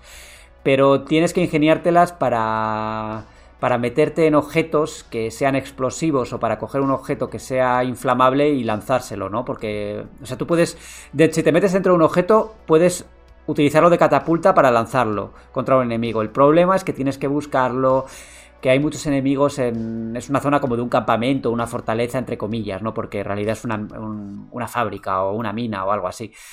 Pero hay tantos enemigos que realmente... a mí eso, esa parte se me ha hecho muy cuesta arriba. Me ha costado tragarla, la verdad. Pero, pero es una parte concreta, ¿no, Borja? Sí, es una, es una, parte, es una parte concreta del final. Lo que pasa es que no hay combate como tal. O sea, tú no. Ah, bueno, sí, los de la tela, los enemigos estos de la tela están por el mundo, pero son como misiones secundarias o actividades secundarias a las que tienes que matarlos a todos para que te den una recompensa. Juega mucho con el tema de las recompensas a través de las pues de la personalización del personaje, que todos los cofres y cosas de estas que encuentras pues puedes puedes obtener trajes y, maquillaje y lo que sea, ¿no? Luego hay otro tipo de recompensas que te permiten mejorar la barra de resistencia y la barra de, de espiritualidad, lo que te permite pues estar más tiempo en el cuerpo de los de los animales o de los objetos. Y no mucho más que decir. Eh, tiene un aspecto también musical que el juego es muy musical, o sea, tienes eh, un instrumento que es el ukelele, que ahí tienes como un minijuego muy parecido al de The Last of Us al tocar la guitarra, muy muy parecido, que a mí aquí he tenido también dificultades porque eh, se, puede, se puede configurar para que se, toque automáticamente. Y yo lo he hecho no porque sea difícil, pues un juego musical como el que es muy típico de pulsar en el momento concreto, ¿no? Tiene un Guitar Hero y tal. Sí, sí. Pero es que como las letras de las canciones te dicen cosas de la historia y las letras de las canciones están en idiomas que no domino, en el francés y menos aún el dreju, el dreu, pues prefiero leerlo que estar probándolo, ¿no? Que estar dándole la combinación de botones porque me entero de más cosas a través de las canciones. Y la historia, pues, está simpática, es, es, bastante agradable. A mí me ha gustado. Tiene su pues, puntito trágico, su puntito cómico. Tiene, no sé, también un puntito gore, en cierto modo, porque hay una gallina que en un momento tienes que llevarle a, alguien una ofrenda que es una gallina muerta. Entonces, una de las personajes, uno de los personajes que, que te encuentras coge la gallina, le corta la cabeza, le empieza a salir sangre de la cabeza y te dice bueno, eh, las gallinas viven unos minutos, unos segundos antes de morirse y se la ve andando así. Pero luego en una escena, como mucho después, la saca de la mochila y la gallina sigue andando.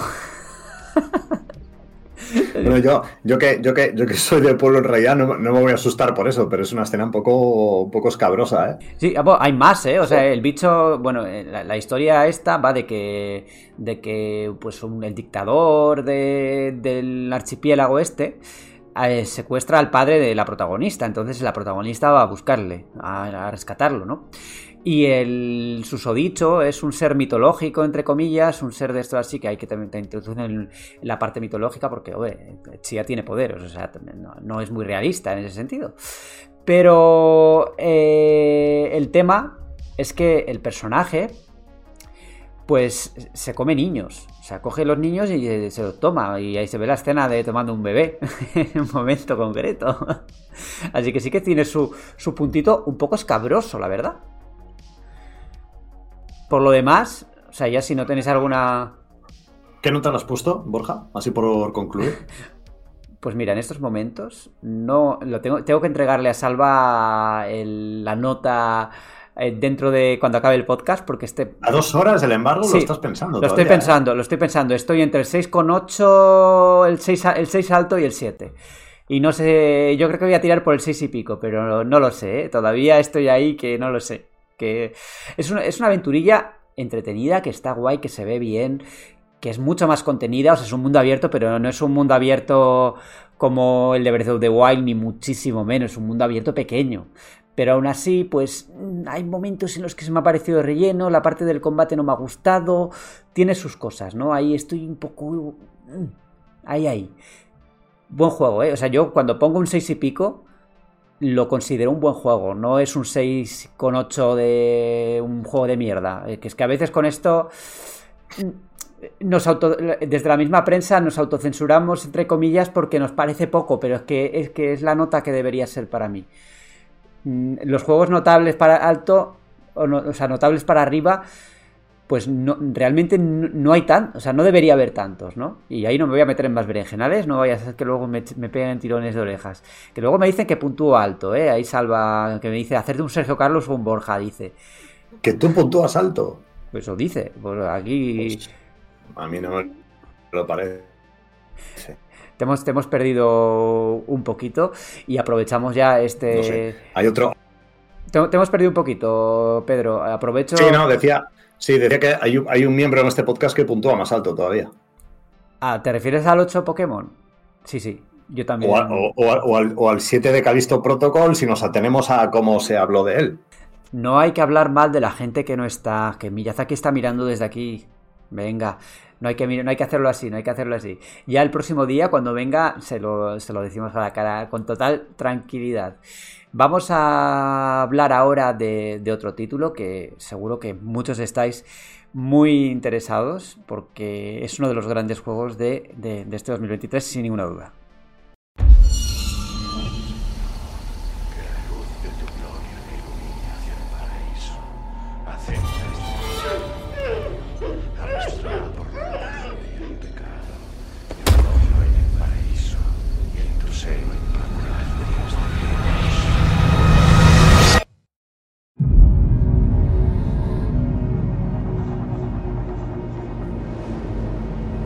You're here looking for someone?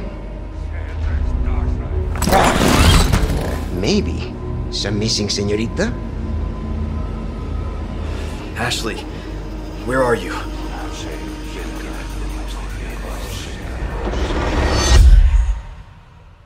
Hoy damos la bienvenida de nuevo a Salva, que él dirá que viene a salvar el podcast, ¿verdad? No, para nada, si esto ya va solo.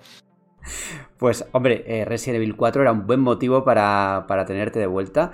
Y, oye, a mí hay una polémica que me parece bastante interesante y es esa que, pues que, que, tiene que ver con Resident Evil 2 y con Resident Evil 4, que hay de, del tema este de que los medios estadounidenses eh, ponen más nota a Resident Evil 4 Remake y los medios occidentales son, bueno, los medios de aquí, de España, por ejemplo, tiran más por Resident Evil 2. ¿Por qué? ¿Qué pasa aquí? Ostras, no lo sé. Yo, yo, yo la verdad es que algo así me lo esperaba porque creo que, que, en Estados Unidos tiran mucho más para la acción y Resident Evil 4 es un juego... A ver, Resident Evil 4 es un juego histórico, pero yo creo que es un juego histórico en un contexto que ha sido luego ampliamente superado, no por... No como de mérito del juego que fue muy pionero, pero sí que la fórmula que usaba ah, pues ha superado con creces, ¿no? Y, y, por eso yo tenía las dudas de, de, ver cómo lo iban a recibir, pero al final la cabra tira al monte y les gusta mucho la acción y les gustan los tiroteos y ese juego es un mito para ellos y, y yo entiendo, a ver, yo entiendo las notas en el sentido de que son notas muy altas, yo esperaba que tuviera notas altas, lo hablaba con Robe el otro día, pero sí que tengo la sensación que la sensibilidad hacia algo más survival horror, donde haya más backtracking, donde haya más puzzles eh, elaborados, por así decirlo, creo que la tenemos un poco más uh, acusada nosotros que ellos. O sea, si es que hay alguna diferencia, que no lo sé. ¿eh? Pero yo tengo esa sensación y cuando lo vi dije, anda, mira dónde, cómo van los Yankees. Es lo primero que me pasó por la cabeza. Pero bueno, pero aún así, eh, Resident Evil 4 Remake ha tenido muy buena nota en Mary, ¿no? Un 9, es una sí. nota excelente, es un buen juego, ¿no? Es un juego excelente. Bueno, es, es brutal. O sea, yo, yo, lo dije. A mí, por ejemplo, a mí es que el remake de Resident Evil 2 me parece el, el mejor que, que, se ha hecho, pero esa, esta opinión no es unánime. Hay mucha gente que piensa como yo, pero hay mucha gente que no. Pero si más allá de esto, Resident Evil 4 es que para mí viene después. O sea, este remake viene después, no es. Es un tema al final de matices, de percepciones, pero sí, sí, me parece un, un, trabajazo muy, muy bestia, de lo, bueno, de lo mejor del año, pero claro, llevamos tres meses a base de, de grandes juegos, pero sí que me ha parecido un trabajo muy, muy top. A lo mejor no, no, me sorprende tanto como el anterior remake, seguramente porque el salto es diferente, al final eh, la perspectiva es la misma, las localizaciones vale también, pero muchos grandes momentos también es lo mismo. Y el otro, el 2, era, tenías que reimaginarlo, ¿no? Con un cambio de perspectiva, reemplazando cosas que con cámaras fijas funcionaban, pero ahora no. Y a lo mejor el factor sorpresa, y también porque Capcom nos ha mal acostumbrado al re-engine este, que cada cosa que sale es preciosa, pero tú al peso es un juego brutal. Es que es, yo creo que mejora, mejora en todo al original y en lo que no mejora no lo hace peor. Y uh, para mi, mi, mi, gran crítica estaría ahí, que hay cosas que podría haber mejorado, pero no lo hace peor. O sea que es que estamos ante un juego muy bestia, sí, sí.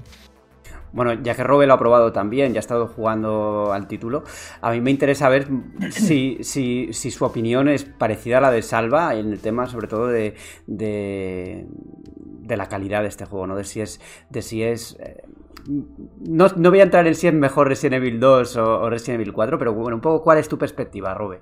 Yo en lo que más estoy de acuerdo con Salva es en el tema quizá de no, de no sorprender tanto. Era, era, un poco como que en el momento en que lo anuncian digo, yo ya estaba pensando que Resident Evil 4, el margen de mejora era muy, era muy amplio, porque al final todos sabemos cómo es el original, que como bien dice Salva es un juego histórico, pero para muchos es también el inicio un poco del fin de, de, del estilo clásico de la saga. Pero claro, al final piensas en las cuatro cosas que no te gustan del original, a pesar de ser un juego mítico y tal. Y, y se te yo creo que a, a, cualquier jugador se le ocurre la manera de mejorarla, igual que finalmente ha hecho Capcom. Eh, estoy de acuerdo también en el tema del salto de. que no es lo mismo saltar de un juego de PSX con fondos pre-renderizados y tal. La, bueno, a esta perspectiva 3D, cámara al hombro y tal. En el 4, pues. Es un poco mejor de lo que ya. de lo que ya era, pero no es tan diferente. A pesar de que, bueno, ya ahora hablaremos de tema de diseño y demás, que sí, que sí, que es muy superior y mucho más grande. A mí personalmente, yo mi, remake favorito, de, no, ya no solo de la saga, sino de todos los tiempos, es el primer Resident Evil en 2002. Y en cuanto al 2 y al 4, la verdad es que me cuesta bastante elegir. Me, gusta, es que me gustan mucho los dos. O sea, yo no le he dado nota numérica, pero si tuviera que darla, pues lo mismo un día me levanto y le doy un poco más al remake del 2 y, y al día siguiente lo hago al revés. Bueno, hablamos de mejoras. ¿Qué, ¿Qué, introduce que sea diferente al original? Porque, bueno, yo solo he probado la demo, la de la que sacaron hace poco en, en todas las plataformas. Y ahí ya se ven cositas distintas, ¿no? Sí, a ver, yo creo que es, es una apuesta al día de. El, primero, lo decía Robert, un juego de acción que cambiaba un poco el paradigma de la franquicia. Y este. Mantiene eso, naturalmente, pero claro, lo actualiza. El juego es mucho más ágil, eh, tienes una interacción mayor en los combates, ya no solo por los elementos pues de, de, machacar a los enemigos cuando están en el suelo o el parry con el cuchillo, sino que a la hora de controlar el arma, a la hora de disparar a distintas partes del cuerpo, cómo te enfrentas a según qué enemigos, tienes muchas más opciones, mucho más shooter moderno, por así decirlo, pero con un toque que, que con Robe lo comentábamos, que es curioso porque si tú juegas al remake de Resident Evil 3, Jill Valentine es súper ágil, tienes el movimiento evasivo y es como un shooter muy rápido, vas disparando y te mueves muy bien para matar a todos. Y aquí el control es, yo no diría tosco, pero es que es como un poco más, uh, más lento y hace que, o más realista, es que no me gusta decir realista siendo un juego de zombies, pero el control tienes la sensación realmente que eh, está como más acotado para que lo pases mal a la hora de recargar, a la hora de girar han mantenido un poco la esencia, que eran limitaciones de su momento del original, pero haciéndolo como mucho más coherente, ¿no? Y, y la sensación es esa, que el combate pues ha, ha, mejorado mucho naturalmente, los añadidos que metió también, el, todo lo que es a la hora de craftear munición, etcétera, pues está, está muy bien porque tienes esa tensión y, y, en general, no sé, a mí, para mí las mejoras evidentes son en el combate y también en la reestructuración de algunos sitios. O sea, se han reorganizado lugares, se ha rediseñado, por ejemplo, el castillo de una manera que me parece súper acertada porque en el primer, en el juego original tenías la sensación que el castillo era como el mismo escenario con distintos pasillos, sobre todo a nivel técnico, y aquí no, aquí realmente, ostras, cuando estás en un hall parece un hall, cuando estás en un, en un comedor parece un comedor, eh, todo está conectado de tal manera que te puedes creer que es un edificio de verdad en el que había gente. Y yo creo que ese es uno de los grandes mejoras que tiene, el cómo se ha reorganizado el material original, porque no es que hayan metido mucha cosa nueva, pero sobre todo cómo lo han replanteado y cómo lo han actualizado, yo creo que es lo, lo que mejor le sienta. ¿Alguna preguntita, Pedro? Mm, bueno, a ver, no, yo simplemente eh, quería preguntarle a Salva si, a ver, yo creo que este juego todos, todo el mundo coincide, incluso Robe, en que el original era buen juego, en que yo creo que le gustó a casi todo el mundo, pero también coincidimos en que, no, como siempre dice Robe, es, es un poco el principio del fin.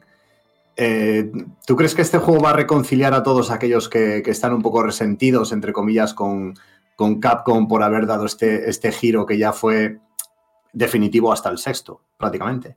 No, no, porque yo creo que esa, esa reconciliación la tienes con el remake del 2 y con, y con Resident Evil 7. Yo creo que son los dos juegos que realmente pues, recuperan un poco la esencia y lo modernizan. No, no estamos en juegos muy. muy o sea, no, son muy, o sea, son clásicos modernos, por así decirlo. Pero yo creo que ahí es donde te reconforta. Y en cambio, ahora luego tuvimos el, el remake del 3, que era mucha acción, Village, que para mí también es un juego muy enfocado a la acción, y ahora este. La gente que esperase que este lo replanteasen en Survival Horror, yo creo que pedían demasiado, porque es que el Resident Evil 4 es el que es, un juego de 96 en Metacritic, un juego súper bien valorado, un juego que cambia las normas, eh, no sé. Yo no me espera, yo me esperaba algo fiel, pero a lo mejor sí que me esperaba que arreglasen alguna cosilla o que tocasen alguna cosa, como el tema de la isla, ya lo hablaremos si queréis. Pero en general no creo que la gente se reconcilie. O sea, si te gustó el 4, te gustará este. Si el 4 lo odias, yo creo que este no te va a gustar, sinceramente. Ya que has introducido el tema de la isla, ¿cómo se ha planteado eso?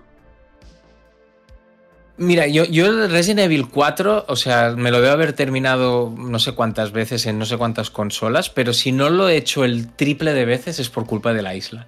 Porque es un tramo que siempre se te hace pesado, al menos a mí se me hacía muy pesado de jugar. Y aquí, pues eh, yo creo que Ca- Capcom, o sea, repite los excesos de ese momento, porque es un momento en el que tú llegas a la isla, vas a buscar a Ashley, y es un momento en el que empiezan a salir metralletas, mutaciones todavía más bestias, enemigos mucho más duros, y además a, a granel, empiezan a salir decenas y decenas de enemigos y oleadas bastante chungas, ¿no? Y aquí pasa lo mismo, el principio es un poco más light, porque puedes avanzar un poco más rápido, Luego tienes la parte de los regeneradores, no sé si os acordáis, que son esos bichos que solo puedes dispararles en, en puntos concretos cuando los miras con una mira térmica. Y esa zona está muy bien porque es muy de terror, porque tienes que activar, hay dos, dos zonas, tienes que activar una zona y la otra con la luz, si pasas por una no puedes pasar por la otra, la mirilla no la tienes hasta muy avanzado, hostia, ahí te, te, mete, te mete miedo el juego, ¿no? Pero luego te vienen oleadas de lo que he dicho, metralletas, explosiones, enemigos, y siempre piensas, va, que sea la última oleada, y ya sabía que no lo era porque más o menos te acuerdas de lo que va a venir. Pero ¿cómo meten, cómo meten salva a tantos aldeanos en una aldea tan pequeña para que haya tantas reservas de. Bueno, de ahí, ahí zombies, ¿no? casi, ahí casi ya creo que son militares mutantes, ya, o sea, pero ahí el problema que hay, y, hay, un, hay un momento en el que tú tienes que abrir una compuerta enorme de metal y tienes que subir a un sitio, darle una palanca, bajar y subir a, otro, a otra torre y darle la otra palanca, ¿vale? Vale, pues cuando tú haces en la primera parte y tú coges una metalleta y miras al otro lado, hay tres o cuatro, los matas y dices, vale, he limpiado la zona. Pero cuando subes la escalera a la otra zona, de golpe, eh, de forma totalmente scriptada, aparecen 15 tíos encima del, del pasillo donde tienes que ir. Pasillo que tú antes has visto que estaba vacío, ¿vale? Y eso está hecho así porque, porque son oleadas eh, totalmente marcadas. Y es un poco el ejemplo de- del exceso que, que Capcom tiene con esta zona, que ya tenía en el primero y aquí pues repite. Y a mí, por ejemplo, me, pues al final la isla son tres horas y a mí me duró 15 horas el juego. Pues las islas son tres horas, tampoco es tanto, es verdad. Pero sí que, hostia, es el, es el típico tramo final que a Capcom le pasa muchas veces con muchos juegos de la saga de te lo meto todo de golpe y más y más y, no es eso. No, eso no, es- no lo hace mejor.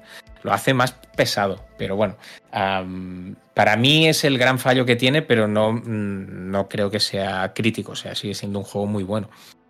Do- dos preguntas. Primero, ¿Ashley se sigue poniendo delante cada vez que apuntas con la pistola o lo que sea? Y segundo, ¿cuál crees que va a ser el siguiente remake de Resident Evil?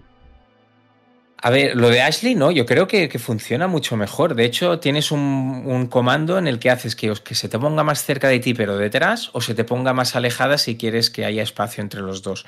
O sea que no, a mí no se me ha, yo no recuerdo que se me haya cruzado y de hecho me cae bastante mejor ahora que en el original. Y de remake no lo sé. Yo creo que estaría bien que fuera Code Verónica, porque es, que es un juego que se puede reimaginar muy bien, sobre todo la segunda mitad, que era un poco plasta. Pero, y creo que es un juego que queda- quedaría muy bien al estilo Resident Evil 2. Pero me da miedo que intenten hacer algo con el 5. Hombre, ya que, ya que se ponen, podrían rehacer Resident Evil 6 al completo, ¿no? Y convertirlo en un juego distinto. Cuando dices hacerlo al completo, ¿quieres decir recortar tres cuartas partes? Qu- Quiero decir, eh, coger Resident Evil 6, tirarlo y volver a rehacerlo completo. Sí, la verdad es que el juego ese es durillo, es durillo. Pero no sé qué van a hacer, la verdad. Pero yo eh, leía por redes que decían, alguien en Capcom tiene encima de la mesa hacer un remake de Code Verónica o del 5. Yo lo leí, lo leí, y va a elegir el 5, y lo sabes. Adrián Suárez creo que fue, ¿no? Sí, el compañero de, de ese juego, sí. Y, y no sé, yo, a ver, yo creo que faltaría Code Verónica y así tienes todos los clásicos. Porque tanto el 5 como el 6 para mí son otra cosa.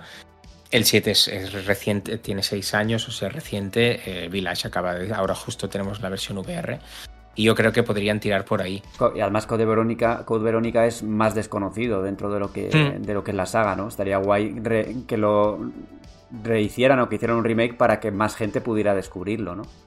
Totalmente. De hecho, am, antes lo decía Robe, hay muchos fanarts que, que hacen un remake de Resident Evil 1 con la cámara como la de Resident Evil 2, con, con el- la mansión Spencer y tal, y eso sería muy bestia. O sea, a mí, a mí yo estoy con Robe, para mí el, mi juego favorito es el Resident Evil Remake, el de 2002, y es verdad que esa ambientación, esa historia, ese tono, eh, con lo que hicieron en el remake del 2, podría ser muy, muy bestia. Lo que pasa Pero es que otra sería vez- ya la, la- la cuarta versión, creo, la quinta, ¿no? Eh, pero bueno, es Capcom, ¿eh? Pues, no sé. No, si alguien puede hacer cinco versiones de un juego, son ellos.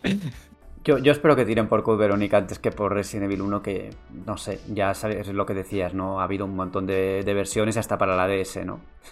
Me parece, ¿no? Uno, Sí, sí, sí, sí, es verdad. En- Creo que era en primera persona, me parece, sí. Sí, sí, sí, sí. Eh, ¿tenéis, si tenéis alguna, ¿Tenéis alguna última pregunta o despedimos a Salva ya por hoy? Yo, yo, tengo, yo tengo que hacerle una, pero que no tiene nada que ver con el juego. Es sobre un comentario que nos han dejado, Salva, que se dirige a ti. Entonces, hombre, yo creo que estaría mal desaprovechar tu presencia sin, sin ah, trasladar esta pregunta a ti directamente. Y es mala suerte. Pues ya, ya te digo. No es muy Pues buena, dice- ¿eh? No es buena, no, No. es buena. No, dicen, Salva, mala sustitución de las bajas de Paula y Sergio. Dale otra vuelta porque vaya cuadra. Hostia, la gente. Es que Bueno. eh, hemos tocado hueso en este en el podcast anterior hablamos del caso de Activision Blizzard y de, y de PlayStation y tal y como nos han llamado eh, PlayStation bueno eh, en- no sé Sony- eh, Sony Sony Station. Station o algo así pues bueno ya sabéis Porque no os parece bien la compra. ¿o? sí no no a mí no a mí nunca me ha parecido bien pero si lo hubiese comprado PlayStation tampoco hubiese parecido bien No, no, no, no, si no, no, valorado. Pero, pero la pluralidad es lo bonito. En, en la taberna acostumbramos a estar en el otro lado, ah, rajando de, de- de lo que dice Sony. O sea que sí, pues, en la misma casa tenéis todo lo que queréis, una cosa o la otra. Yo creo que, que la gente tiene que, que respetar las opiniones. Es verdad que a veces es difícil defender algunas opiniones que vertéis aquí, pero... pero ah, bueno pero, a, ver salva nos- Eh, eh, encima habláis vosotros que, que, que, que- Vamos, bueno, bueno, mejor no hablo. No, hombre, no. Salva, somos, somos, somos como el marca, la revista de todas las aficiones. Exacto, eh, claro, y ya sabes qué pasa con eso. No, pero quiero decir que, que ya ves tú, sí, oja- ojalá, ojalá, ojalá todo, todo fuera eso solo. Pues nada, Salva, nos escuchamos en la taberna y la próxima vez que te pases por aquí. Muchas gracias. A vosotros, vamos hablando. Venga, hasta luego. ¿Estás diciendo adiós? Estoy diciendo hola. ¿Crees que tu mujer te oye? No, ¿Y por qué lo haces? puede que me equivoque. Vas a morir. Puede que no.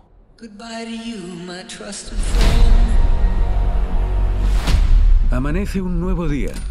Nuevas ideas, nuevas reglas, nueva dirección.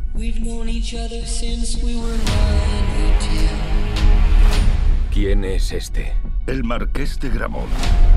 Rétale a un combate. Ganes o pierdas, tienes una salida.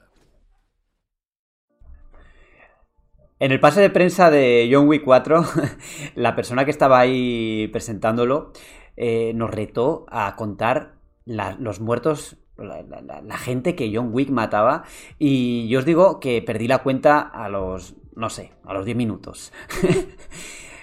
John Wick 4 es una de las películas, yo creo que es la mejor película de acción que se ha hecho en mucho tiempo. Es un auténtico peliculón de acción.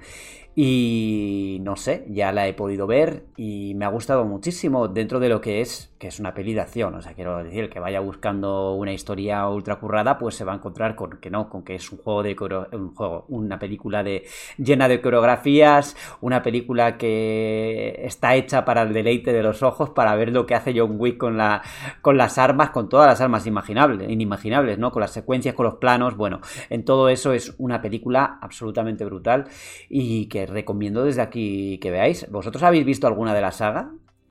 Yo he visto, yo he visto las tres. Soy, soy, soy muy fan porque además es, es el tipo de, de película de acción que a mí me gusta. O sea, como tú dices, con peleas coreografiadas, más que grandes explosiones y cosas grandilocuentes, me gustan eso, o sea, peleas un poquito más a, a pequeña escala, pero, pero eso, con, con cierta coreografía, ¿no? O sea, una, una de mis películas favoritas, por ejemplo, de siempre es, es Equilibrium.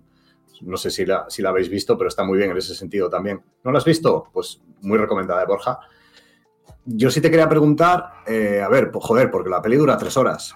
Eh, no, te, no, te voy no, no- no es ya tanto si, si se hace larga, sino si las partes de acción con las partes de, de- de las que hay menos, si está bien equilibrado. O sea, si hay, si hay, si hay mucho tiempo de descanso entre escena de acción y escena de acción.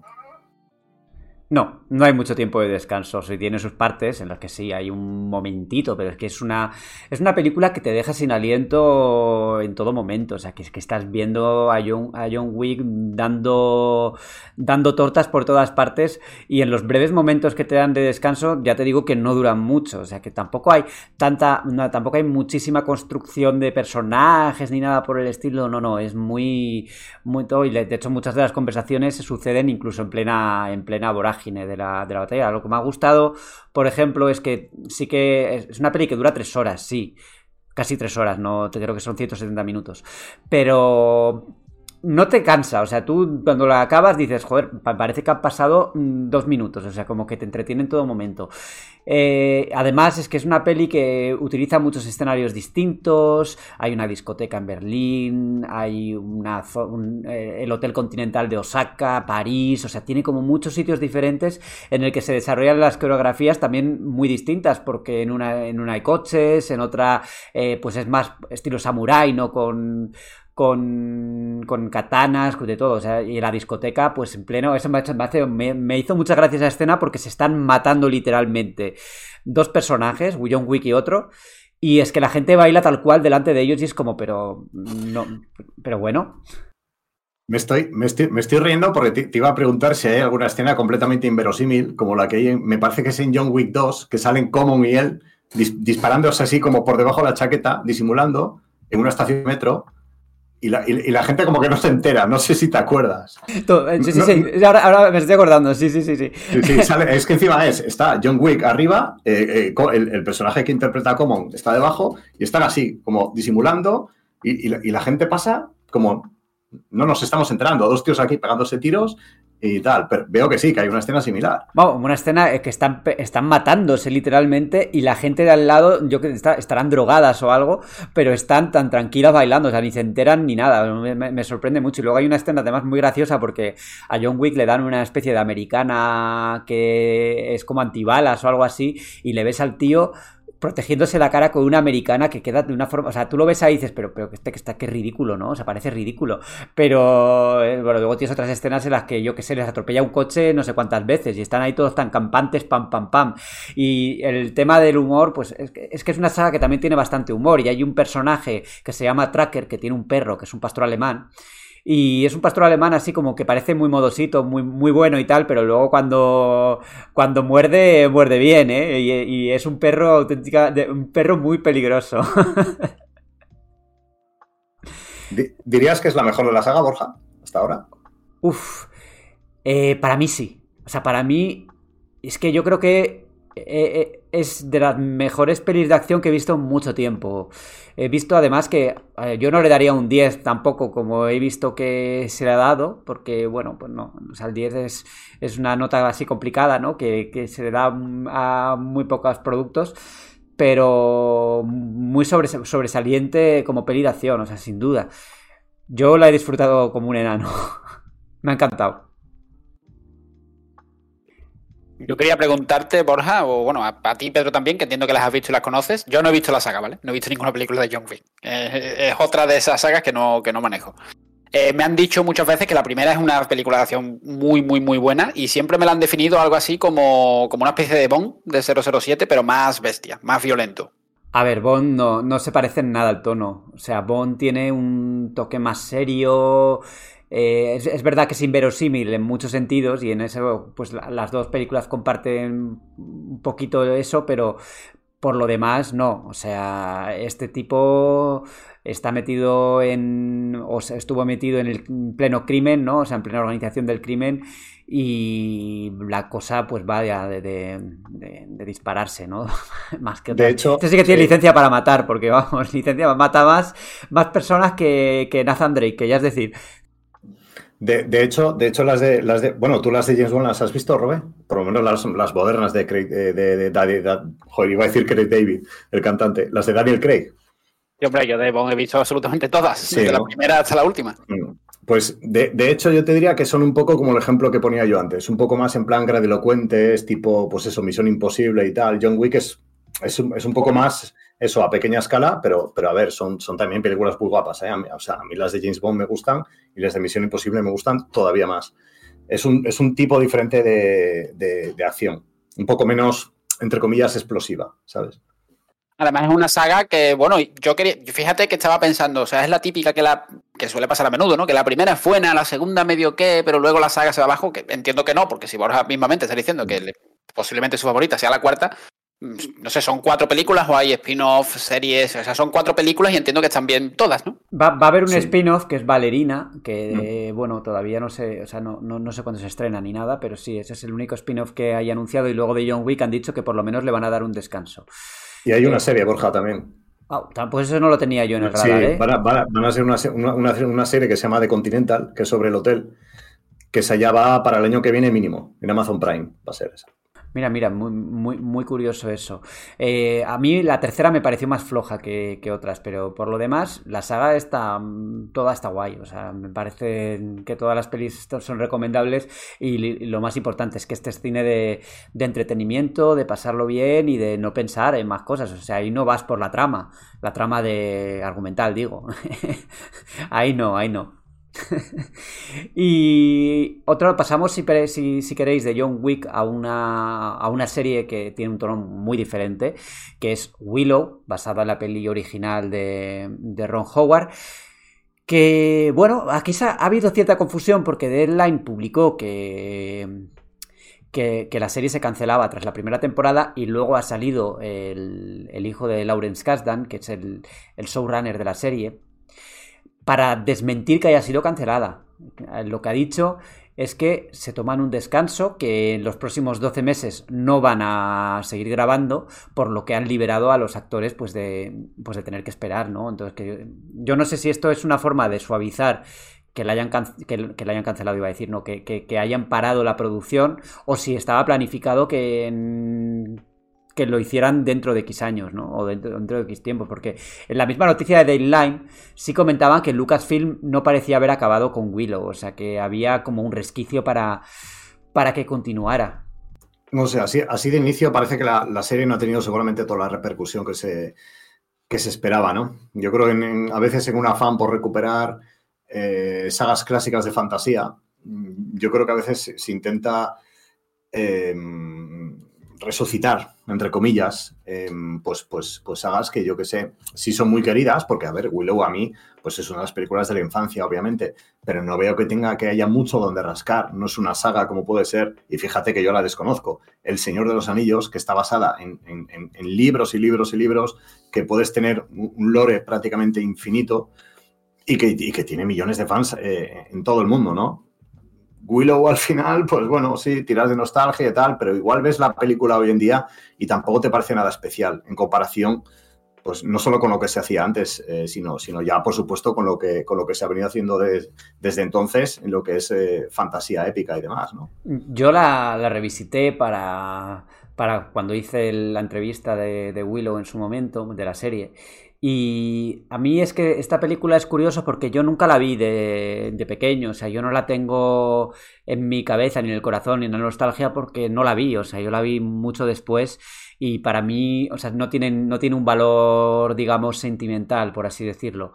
Entonces, eh, todavía no he visto la serie, la tengo ahí pendiente, pero el tono de la película, incluso la peli a mí sí que me gustó. O sea, es una historia de fantasía ligera, con cierto humor, de estas que se hacían en los años 80, también es verdad que es muy de los años 80, y me atraía la, posibilidad de que continuaran la historia, ¿no? Yo no sé cómo la han seguido, porque sé que ha habido, pues, por así decirlo, eh, opiniones mixtas, ¿no? Que hay gente que no le, ha gustado demasiado pero yo sí que espero que la vuelvan a recuperar en el futuro porque sería una pena, ¿no? Y es que creo que lo comentaba el propio Kasdan en su en su tweet original, él comentaba que, que, que, el streaming pues ha vivido un momento de bajón ahora y está pasando con Netflix, está pasando con Disney y está pasando con todas las plataformas, ¿no? Que muchas, muchas producciones no están dando el rédito que querían. Y de hecho se está oyendo o se está rumoreando que de Mandalorian, la tercera temporada,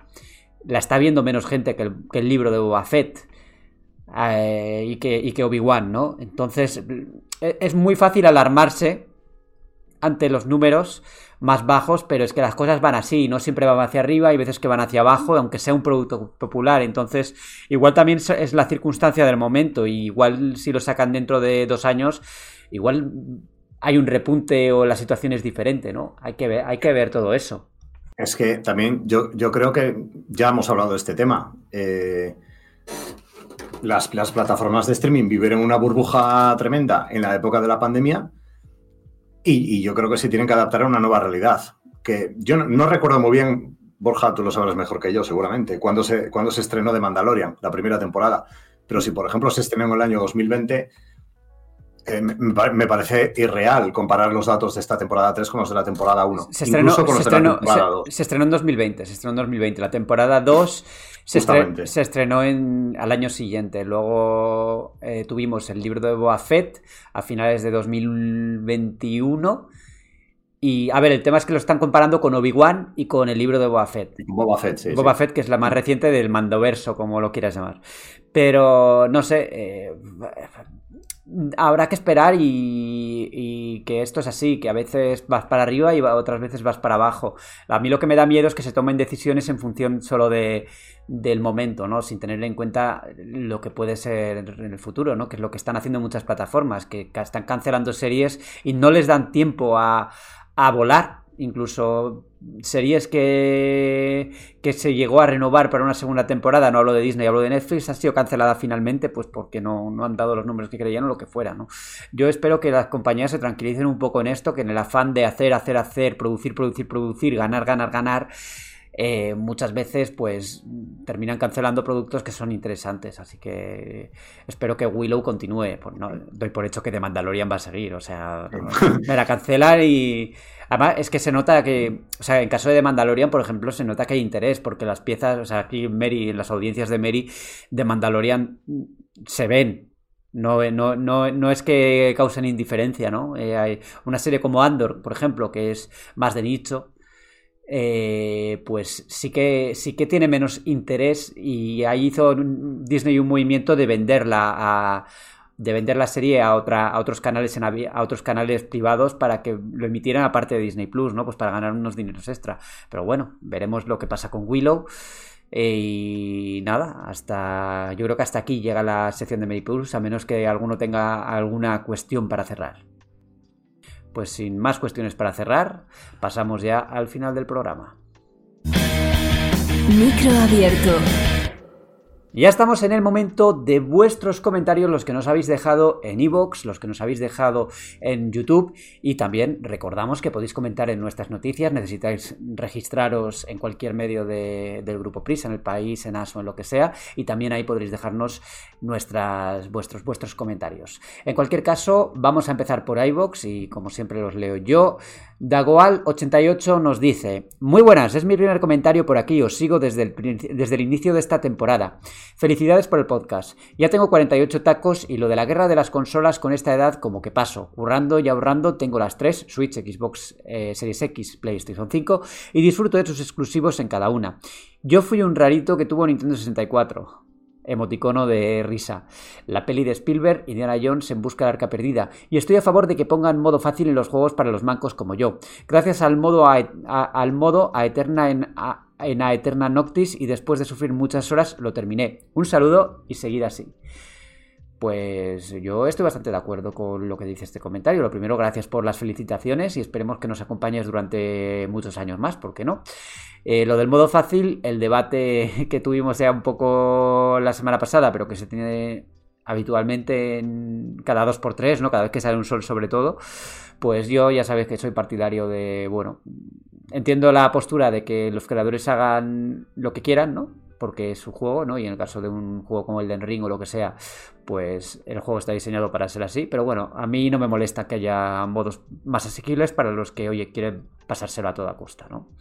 David Stark nos comenta sobre The Last of Us Parte 2, quien critique el poder manejar a Abby es que no ha entendido el juego. Esto comentario, pues yo también soy defensor de esto. A mí la parte de Abby siempre me, me ha encantado en The Last of Us Parte 2. Diego Requena, habitual del programa. Buenas, si sirve de algo, en mi opinión, con respecto al debate especial sobre la serie de The Last of Us, deberíamos esperar a que esté Alejandro. Un saludo a todos. Hombre, hemos escuchado el comentario y al final, pues, eh, de Last of Us hablamos la semana que viene. Sí, sí, sí. Los, sí, oy- sí. los oyentes mandan. Y hasta aquí los comentarios en Evox. Vamos a YouTube, que creo que hay bastantes cositas. Pues hay bastantes. Vamos a empezar por aquí con, eh, como no, siempre se espera a última hora, Hinchuriki. Dice, como adelanté, hoy a Borja le toca recibir mi comentario. Ya disteis por hecho que le voy a leer la cartilla. El primer programa de la temporada estuvo muy regular. Estuve por proponer que cada programa lo condujera uno de vosotros y que luego nosotros votamos quién queríamos que fuera quien presentara el programa por el resto de la temporada. Vaya idea, ¿eh? Me alegro no haberlo hecho porque cada día mejor ya ni un catarro puede con él. Se echan falta aquello de vigésimo noveno programa de la decimosexta temporada. Aún así, el programa ha cogido entidad propia y a seguir creciendo. Este último programa lo he notado más dinámico, pero no logro saber por qué. Con ganas de viernes y poder darle a Resident Evil 4. Eh, Alejandro no está, pero le ha caído un troleo sutil, sutil, sutil, ¿eh? Está- Súper súper elegante. Eh, eh, Estamos en el trigésimo programa de la decimosexta temporada. Yo también lo sé decir, ¿eh? pues nada, eh, pues, a ver, cuando empezamos la, primera, el primer programa fue todo nuevo, porque para empezar medio equipo era nuevo, eh, solo de las anteriores temporadas solo estábamos Alejandro y yo, y yo la verdad es que ni había editado un podcast en la vida, ni había presentado, bueno, la parte sí que presenté GTM Restart hace ya unos cuantos años, pero, pero eso ha pasado ya mucho tiempo y, es un poco ir cogiendo la dinámica y todavía hay muchas cosas que mejorar, pero ya estamos apuntando cosas para la temporada que viene, no, no creáis, no creáis. Pero cada vez menos cosas que mejorar, ¿eh, Borja? También. Bueno, Oli- Oli- Oliverio05 dice que pestazo a Sonier. Iker López dice, a mí me pasaba al revés que a Pedro. Quería matar a Abby, deseaba matar a Abby y me dejaron con las ganas. Bueno, pero Iker, eh, ya lo has visto, al final es la magia del momento. O sea, tú lo viviste con intensidad, yo lo viví con intensidad, tú en un extremo, yo en otro, y, yo creo que eso es lo importante, ¿no? Nos sigue comentando Iker, dice, antes de nada, deciros que soy muy enemigo de la expresión lo mejor de la historia en cualquier contexto, pero escuchar que la lista de Schindler es la, me- la mejor película sobre la Segunda Guerra Mundial que se ha hecho me obliga a escribir este comentario. Me parece un peliculón y probablemente una de las mejores películas sobre el holo- holocausto, pero la Segunda Guerra Mundial fue muchísimo más que el holocausto y la filmografía es tan intensa y de tanta calidad que como película sobre la Segunda Guerra Mundial se queda muy corta, en mi opinión. Hay otras películas o series del propio Spielberg, como Salvar al Soldado Ryan o Hermanos de Sangre, que le dan 100 vueltas sobre el tema, entre otras muchas y muchas. Eh, Hermanos de Sangre no la comentamos, seriote, ¿eh? Lo tenéis en HBO. Seriote muy importante. A mí, a mí, de hecho, también me gustó la secuela que es de Pacific. De no está- Pacific. No está, no, Mm. está, no es tan brillante como Hermanos No, de Sangre, que- pero está muy bien. Es que Hermanos de Sangre, uff.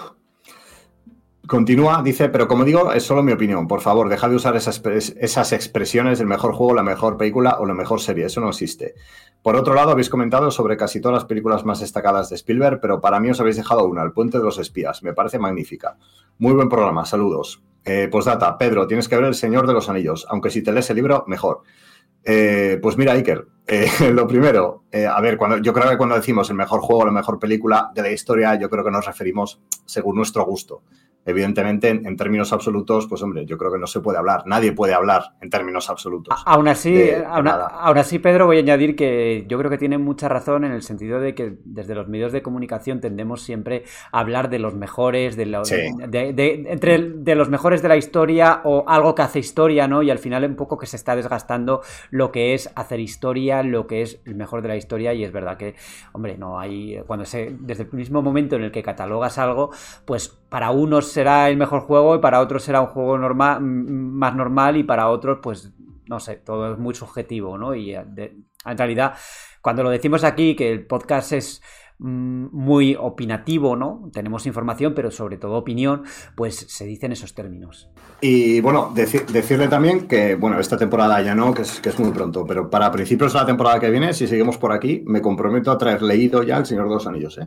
La Oh. trilogía. Ya te digo yo que vamos a seguir, o sea, no nos van a parar, vamos a seguir, sí. Pues, pues voy, lo voy a traer leído y os voy a dar la opinión.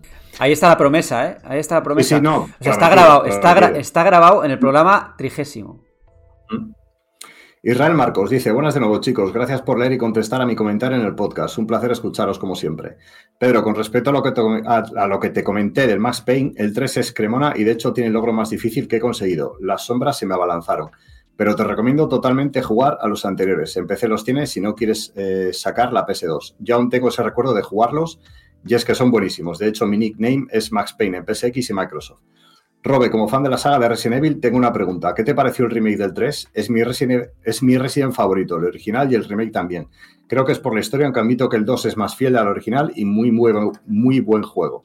Probé la demo del Resident Evil 4 y he hecho en falta el botón de esquivar. Para, mí, el mejor sistema de manejo de personaje de los Resident Evil lo tiene el 3 Remake sin entrar en la historia y en lo, en lo que recortaron, etc. ¿Qué opinas? ¿No crees que deberían haber metido la esquiva en este remake del 4, dado que Leon ya es todo un experto y el juego está también más orientado a partes de mucha acción? Un saludo desde Bilbao. Pues, Israel, lo primero, te voy a enseñar una cosa. Creo que se ve, ¿no? Se ve, pero si lo describes mejor para que la gente que nos escucha a través de... La, la gente que nos escucha en, en iVoox. Bueno, pues eh, está de oferta en PS Store Max Payne, el primer Max Payne, le descargué el otro día y dije, voy a jugarle. Y a ver, me, est- me está gustando. eh, hay, que, hay, que, hay que tener claro que es un juego que tiene ya muchísimos años. Y fíjate, me ha hecho, me ha hecho pensar en el meritazo que tuvo Gears of War en, en, en, cuánto cambió el género del shooter en tercera persona. Es que es algo espectacular. Siento este un buen juego, ¿eh? pero, pero te recuerda a cómo, cómo cambió gracias a, a Gears of War.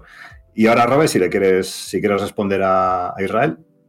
Sí, claro. Eh, sobre Resident Evil 3, a mí el original también me gusta mucho. Sé, sé que es uno de los más criticados de la saga en comparación con el primero y el segundo, pero a mí me gusta mucho, la verdad, la ambientación, el tema de Nemesis. Bueno, es una entrega que está ahí arriba, entre mis favoritos. Eh, pero el remake del 3 no me gusta tanto. O sea, creo que fue una oportunidad un poco perdida porque recortaron demasiado escenario, eh, tiró demasiado hacia la acción. Y aunque estoy de acuerdo que en cuanto al control es muy bueno como juego de acción, eh, me gusta más que el segundo, que el remake del 2. El tema de esquivar mm, me parece muy acertado en el, remake de Resident Evil 3, pero no, yo no se lo habría metido al, al 4. O sea, porque al final, lo ha estado comentando Salva aquí antes, han hecho un combate. Bueno, yo lo voy a decir, que me lo dejé un poco en el tintero antes, pero mira, ahora viene, ahora viene a tiro. Eh, a mí la acción de Resident Evil 4 Remake me parece la mejor de la saga, como juego de acción, ojo, cuidado, que no se confunda con el tema survival y demás, porque hablábamos de que en el, original pues te quedabas un poco, bueno, te quedabas no, el juego te obligaba a, ser- a mantener una posición estática para disparar, pues yo me he pasado Resident Evil 4 Remake eh, seis veces, por cierto, porque ya sabéis que estoy ahí liado con la, con la guía que veréis en la web el- a partir del viernes, y el 95% de las veces que he tenido que disparar lo he hecho estático, a pesar de que el juego me permite moverme y disparar corriendo. O sea, es un poco el, ejemplo de que, de que funciona muy bien, muy contundente y tal. Sobre del 3, volviendo otra vez de nuevo, eh, eso. Me parece que el juego está muy está bien, está bastante, bastante divertido como, como TPS, pero no me parece que, fuese, que sea un remake que haya estado a la altura de- del original. Bien, continuamos con Soy JAF. Bueno, aquí, a, a partir de aquí empiezan las rajadas, ¿eh? me parece. Os ponéis a hablar de Robocop y se nota que al meteros, al meteros en el jardín de los juegos pasados, retro, se ve que no tenéis ni idea de la recreativa arcade ni de las versiones que salieron para las consolas de la época, sobre todo en 8 bits. En cuanto a la guerra de Xbox, PlayStation también pensó que ha sido de siempre, y de antes en otras consolas y antes en los microordenadores, pero que habéis hablado más de la compra de Activision que de la guerra de consolas. Dicho esto, ya hace muchos años que se leía por cualquier lado que la PS3 era mejor que la 360 por no tener que pagar por jugar online, a un online peor sin servidores dedicados, etc. Cuando eso no tenga que ver con qué consola era mejor en sí o cuál se le sacaba más partido a la hora de programar los juegos. Cuando salieron Xbox One y PS4 ya se pagaba por jugar online en PlayStation y le echaba la culpa a Xbox. Cuando empecé ya se pagaban cuotas mensuales para poder jugar a muchos juegos con servidores dedicados, como algunos MMO, por ejemplo. A la vez que presumían de exclusivos diciendo que Xbox no tenía exclusivos, mientras no podían jugar en muchos títulos como Forza, eh, Forza Horizon, Gears of War, eh, los Halo, los Fable, etc. Eh, y ahora en, Play- en PlayStation les fastidia la compra de Activision. No vaya a ser que saquen algu- algunos exclusivos buenos y pierdan el glamour de ser los de los exclusivos. Como que si ellos compran alguna compañía para sacar exclusivos, no pasa nada. Pero si es Xbox la que lo hace, se echan las manos a la cabeza. Y no pienso que sea solo por Call of Duty, que al final va a ser más multiplataforma que en muchos años. A mí me acuerdo lo que gustaba jugar al Code en Wii apuntando con el mando directamente a la pantalla. Es que me dan ganas de que saquen la Switch 2 o en la Switch si le da tiempo para jugar en ella COD y no tener que jugarlo solo en, Xbox o PC. Así resumido, más o menos. A ver, eh, ¿puedo, puedo, comentar un par de cositas. Eh, lo primero es que la guerra de consolas, la o sea, es una guerra de consolas no hablando del pasado. Eh, el, el, tema se planteó a raíz del tema de Activision Blizzard, pues las, las, peleas entre Xbox y PlayStation. O sea, era eso lo, lo, lo que lo que habíamos planteado, porque la guerra de consolas, volviendo al pasado y tal, pues es más un tema del Meripodcast Retro, que creo que de hecho hablaron en su momento también, ¿no? En cuanto a si hubiese comprado PlayStation Activision Blizzard, hubiésemos dicho no sé qué, no sé cuántos.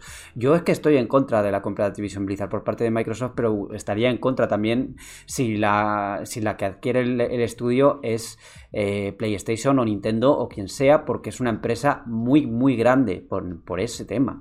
O sea, no tanto, no tengo tanto problema con, con la compra de, Bethesda, que también es una empresa grande, pero no al mismo volumen que, que, Activision Blizzard.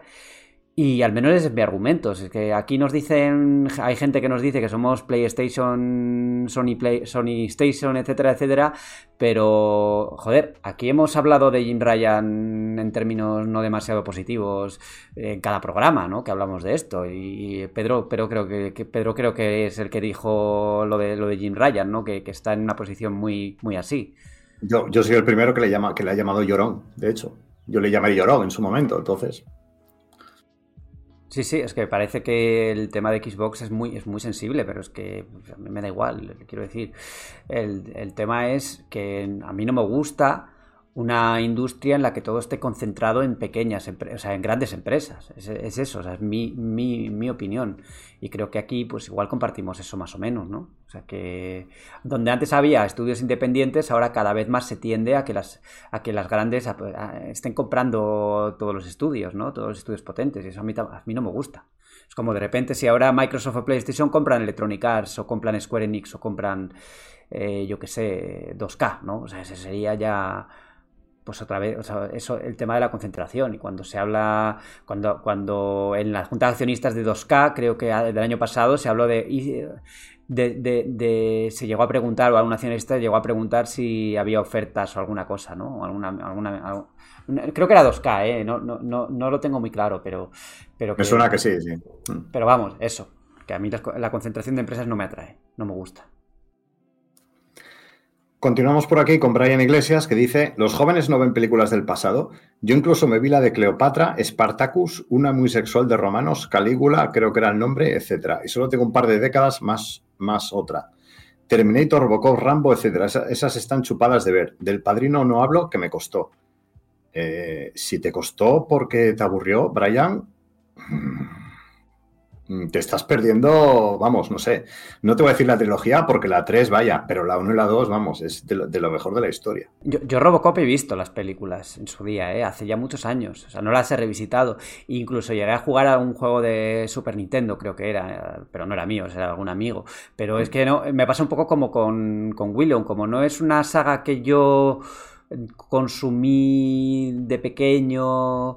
Eh, de forma habitual o, que no, no, tengo ese recuerdo, ¿no? O sea, tengo muy difuso porque yo las vi en casa de un primo, pero no tengo, no, no, no tengo ninguna relación afectiva por Robocop. Así como si me dices el coche fantástico, sí, pero Robocop no, pues, pues cosas que pasan, que una, uno ve algo y le marca o no.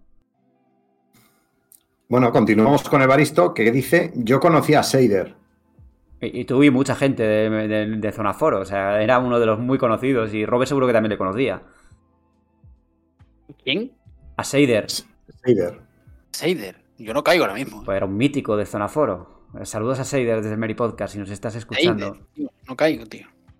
Sí, sí. Además, primero tenía Nick Seider con X, pero le echaron y luego se lo cambió a Seider con S, me parece. bueno. bueno, continuamos con Gerhard. Dice: Hola caballeros, hará poco más de un mes que sigo el podcast, pero ya me han acompañado muchas jornadas de trabajo y viajes pesados. Por ello, gracias. Quería reivindicar un poco la figura de Alejandro. Que haya alguien con opiniones pasionales siempre es interesante y ayuda a generar buenas dinámicas de debate. Si es una visión secundaria, es, si es una visión secundaria, es una del The Witcher 3.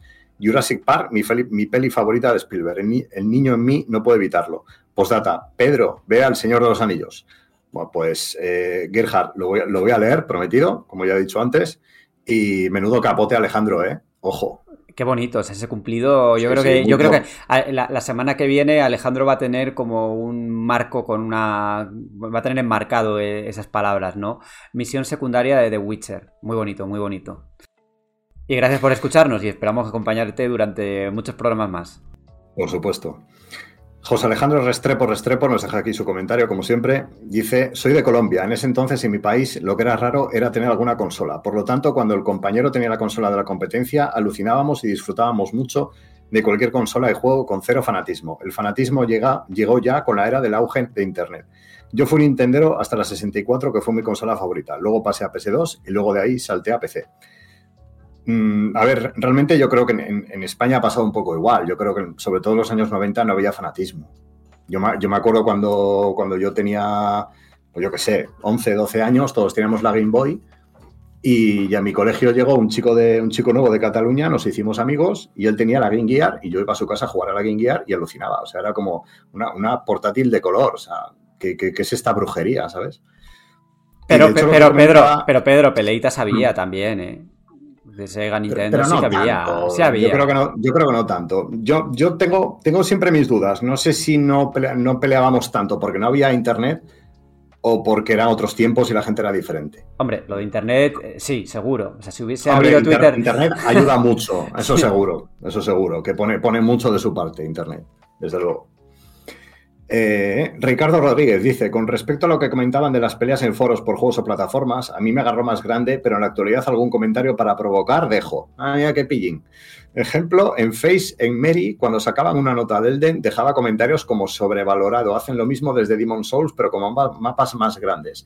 Gráficos de hace dos generaciones reciclando animaciones. Dejaba eso sin mirar al otro día 30 comentarios explicando, insultando y de todo. Además de unas 50 reacciones que en su mayoría eran positivas. Me gusta hacer enojar a, a los ni- a los niños rata. Pues es que Ricardo, mal asunto si te vas a meter con los fans de los Souls, ¿eh? Desde luego. Sobre todo porque aquí hay dos acérrimos, por lo menos. Continuamos, dice, nos deja otro Ricardo, dice, Spielberg, las de Indiana son pelis que veo todos los años, no me aburren. Tintín, mi película animada favorita. Parque Jurásico, uff, tiene muchas muy buenas, es mi segundo director favorito. Respecto a la compra, Blizzard, la guerra siempre estuvo ahí, como cualquier empresa que compite por un mercado, solo que ahora se hizo evidente por estas declaraciones de chiquitines. Resident 4, visualmente genial y está complicado. El original no me mataban nunca en el pueblo. Aquí en un minuto el de la, el de la sierra me mató. En el comentario del vídeo anterior me adelanté al futuro. Se vio a venir la chapa en la taberna de Dragon Ball y sus figuras. Ojo, y ojo lo que dice ahora, ¿eh? Sentencia total. Mary Podcast alcanzó el nivel de la taberna. Bueno, bueno, bueno, bueno. Aquí ya empezamos, ¿eh? Ya. Aquí Hay que- liga, hay, liga, hay ¿no? Miga, miga. teníamos, te- hoy que Salva ha venido aquí, le teníamos que haber leído este comentario también. Bueno. Tampoco nos emocionemos, tampoco nos No, emocionemos. no, no, no, no, no. O sea, ni antes éramos tan malos, ni ahora somos tan buenos, como, se- Pero como no se veas suele cómo no- decir. no- nos tiramos piedra en el tejado, ¿no? Viene Salva y le pone Pedro un comentario en el que nos critican y, y no le dice que nos ponen bien. Es que, es que no me acordaba de este, Robert. no me acordaba de este. Es que el, el otro era muy exagerado. Bueno, dice Johnny Walker. 2023 y todavía llorando por Tomb Raider. Eso sí, Street Fighter, Final Fantasy, Persona, todo bonito, ¿verdad? Además, Phil Spencer no dice que el acuerdo sea mejor para Sony, sino que va a llegar a más jugadores. Si Sony hubiera comprado veces de Activision, estaríais celebrándolo, pero no ha sido así y os jode. Lo bueno son las compras orgánicas de Sony como Bungie e Insomniac. Nintendo ha sabido fun- funcionar sin necesidad de otras empresas. No eras la, Sony de los super exclusivos orgánicos AAA, la careta que se va a caer es la de Sony, como salgan sus contratos ante el juicio de la FTC. Bueno, ahí yo le contesté que le respondí ese comentario diciéndole que lo, que había comentado de que el acuerdo era mejor que el que tenía firmado antes con Activision Blizzard no lo dijo Phil Spencer, lo dijo el presidente de Microsoft. Eso lo primero. Y lo segundo creo que ya lo hemos respondido más o menos en otro de los comentarios, ¿no? Que que a mí me o sea, que no tenemos ninguna afinidad especial con PlayStation. Eh, A, nosotros o a mí eh, en particular no me gusta que se compren estudios grandes, ya está. Y en cuanto a las exclusivas temporales, pues no sé qué decir, o sea, es creo que son temas diferentes, muy muy muy distintos. Una cosa Sí. es una cosa es tener una exclusiva temporal o tener firmado un- una exclusiva y otra cosa es comprar una una grandísima una empresa grande, ¿no? O sea, quiero decir, una una mastodonte como Activision Blizzard, es que no tiene nada que ver, o sea, son cosas diferentes. O luego ya Y- puede, puede, puede estar mejor o peor y puede puedes eh, opinar de una forma u otra, pero son cosas distintas. Y puesto a- al tema este, ¿no? De, bueno, de, de los estudios, del crecimiento orgánico y tal, ya que el, el oyente que cita Nintendo, ya podríamos abrir un día el melón de, de los juegos del momento de Nintendo, los que triunfan y tal, eh, cuál es el porcentaje de los que están hechos por empresas que pertenecen a Nintendo y cuáles no, porque igual no llevamos las manos a la cabeza, con incluso licencias eh, y propiedades que son exclusivas de Nintendo hechas por empresas que no son suyas. Cierto. Bueno, Kellyan Bareani dice, qué perezada Starfield, ¿verdad? Buah, qué mal todo. Haters. Eh, bueno, Kellyan es el que dejó el comentario que le, que le leímos a Salva antes. Después de ese comentario, llamarnos haters a nosotros, pues hombre. A ver, eh, yo- yo no creo que criticamos mucho Starfield. Lo único que dijimos es que a nosotros, particularmente, la Nos parte, daba de- pereza la parte la- del crafting, ¿no? claro, Sí, pues, pero, claro. Pero, pero eso no tiene nada. O sea, quiero decir, a alguien que le guste la supervivencia le encantará que haya crafting y que haya todo esto. Pero a los que no nos gusta tanto, pues nada, pues no nos gustará tanto. Pues eso eh, como cualquier cosa, ¿no? O sea, si a mí no me gustan los. Si a mí no me gustan los juegos de baile, no me va a gustar. Eh, mm, o los juegos de, de musicales no me va a gustar Guitar, Guitar Hero, ¿no? O sea, eh, Claro. ahí está Es la que- cosa. Además, hemos Mm. dicho, lo- eh, creo que coincidimos aquí los cuatro, Alejandro incluido, con que Starfield, el día de salida, le vamos a meter aquí 70 horas cada uno, ¿no? Entonces todos hemos dicho que estamos deseando jugarlo cuando llegue, ¿no? Claro, claro, aquí además estábamos hablando de una mecánica en particular que no nos gustaba, pero es que yo estoy deseando jugar a Starfield, vamos. Si lo voy a jugar desde el día 1. Es que, vamos, ahí está la hemeroteca, pero yo no recuerdo en qué parte dijimos que qué pereza me da Starfield. Bueno. No, dijimos que qué pereza me da las Sí, mecánicas sí, de sí, crafting. sí. Sí lo, sí lo dije yo, además. Sí lo dije yo, me acuerdo perfectamente. Pero vamos, hablaba de eso en concreto, no del juego, no del juego en general. Y bueno, Bruce eh, 5542 dice simplemente Sony Station. Pues bueno. Nada, es que parece que eh, eh, estos temas no se pueden tocar sin que haya pues, lo que hablábamos un poco antes, ¿no? Que eh, no habrá guerra de consolas o habrá guerra de consolas, no lo sé, pero siempre hay como, como comentarios a veces un poco extremistas en ese sentido. No lo sé. No, no, no creo que hayamos dicho nada que, no, que lleve a pensar que somos Sony Station. Yo creo que no. Da igual, Borja. Eh, es, es curioso porque en los comentarios hay la gente, mucha gente veterana eh, dice que, que, bueno, pues que no, que no hay guerra de consolas y tal. Y, no, y, y, en los mismos comentarios, un poco más abajo, nos encontramos este tipo de, de tal. Entonces, pues bueno, se demuestra que sí, que, que, que hay mucho pique y que, y que por desgracia es, es, pique insano, porque, porque vamos, no, no podía ser de otra forma esto. Bueno, si es el último comentario, eh, es el último. vamos ya a qué estamos jugando. Y empiezo por ti, Pedro. ¿Con qué estás ahora? Bueno, pues ya lo, ya lo comenté antes, estoy con el, con el primer Mass Pain y, y sigo jugando a Gotham Knights, que, bueno, lo, estaba disfrutando, pero tengo que decir que se me está haciendo un poco bola ahora, ¿eh? Que hay una parte en la que hay que farmear mucho y es un poco pesadete, pero bueno, eh, no está del todo mal el juego.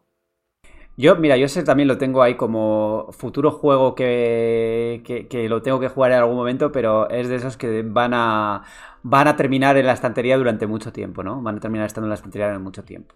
Eh, Robe, ¿con qué estás tú? Yo estoy intensivamente, sigo con Resident Evil 4 Remake, por lo que ya has comentado. El viernes tendréis ahí en la web la guía completa, 100% de mapas, eh, coleccionables, secretos, jefes, absolutamente todo. Voy por la sexta partida y bueno, estamos a... Con 3-4 días por delante pues nos podemos encajar en la décima, yo creo. Robé, pero tú, tú en la, en la tercera vuelta, ¿te diviertes jugando?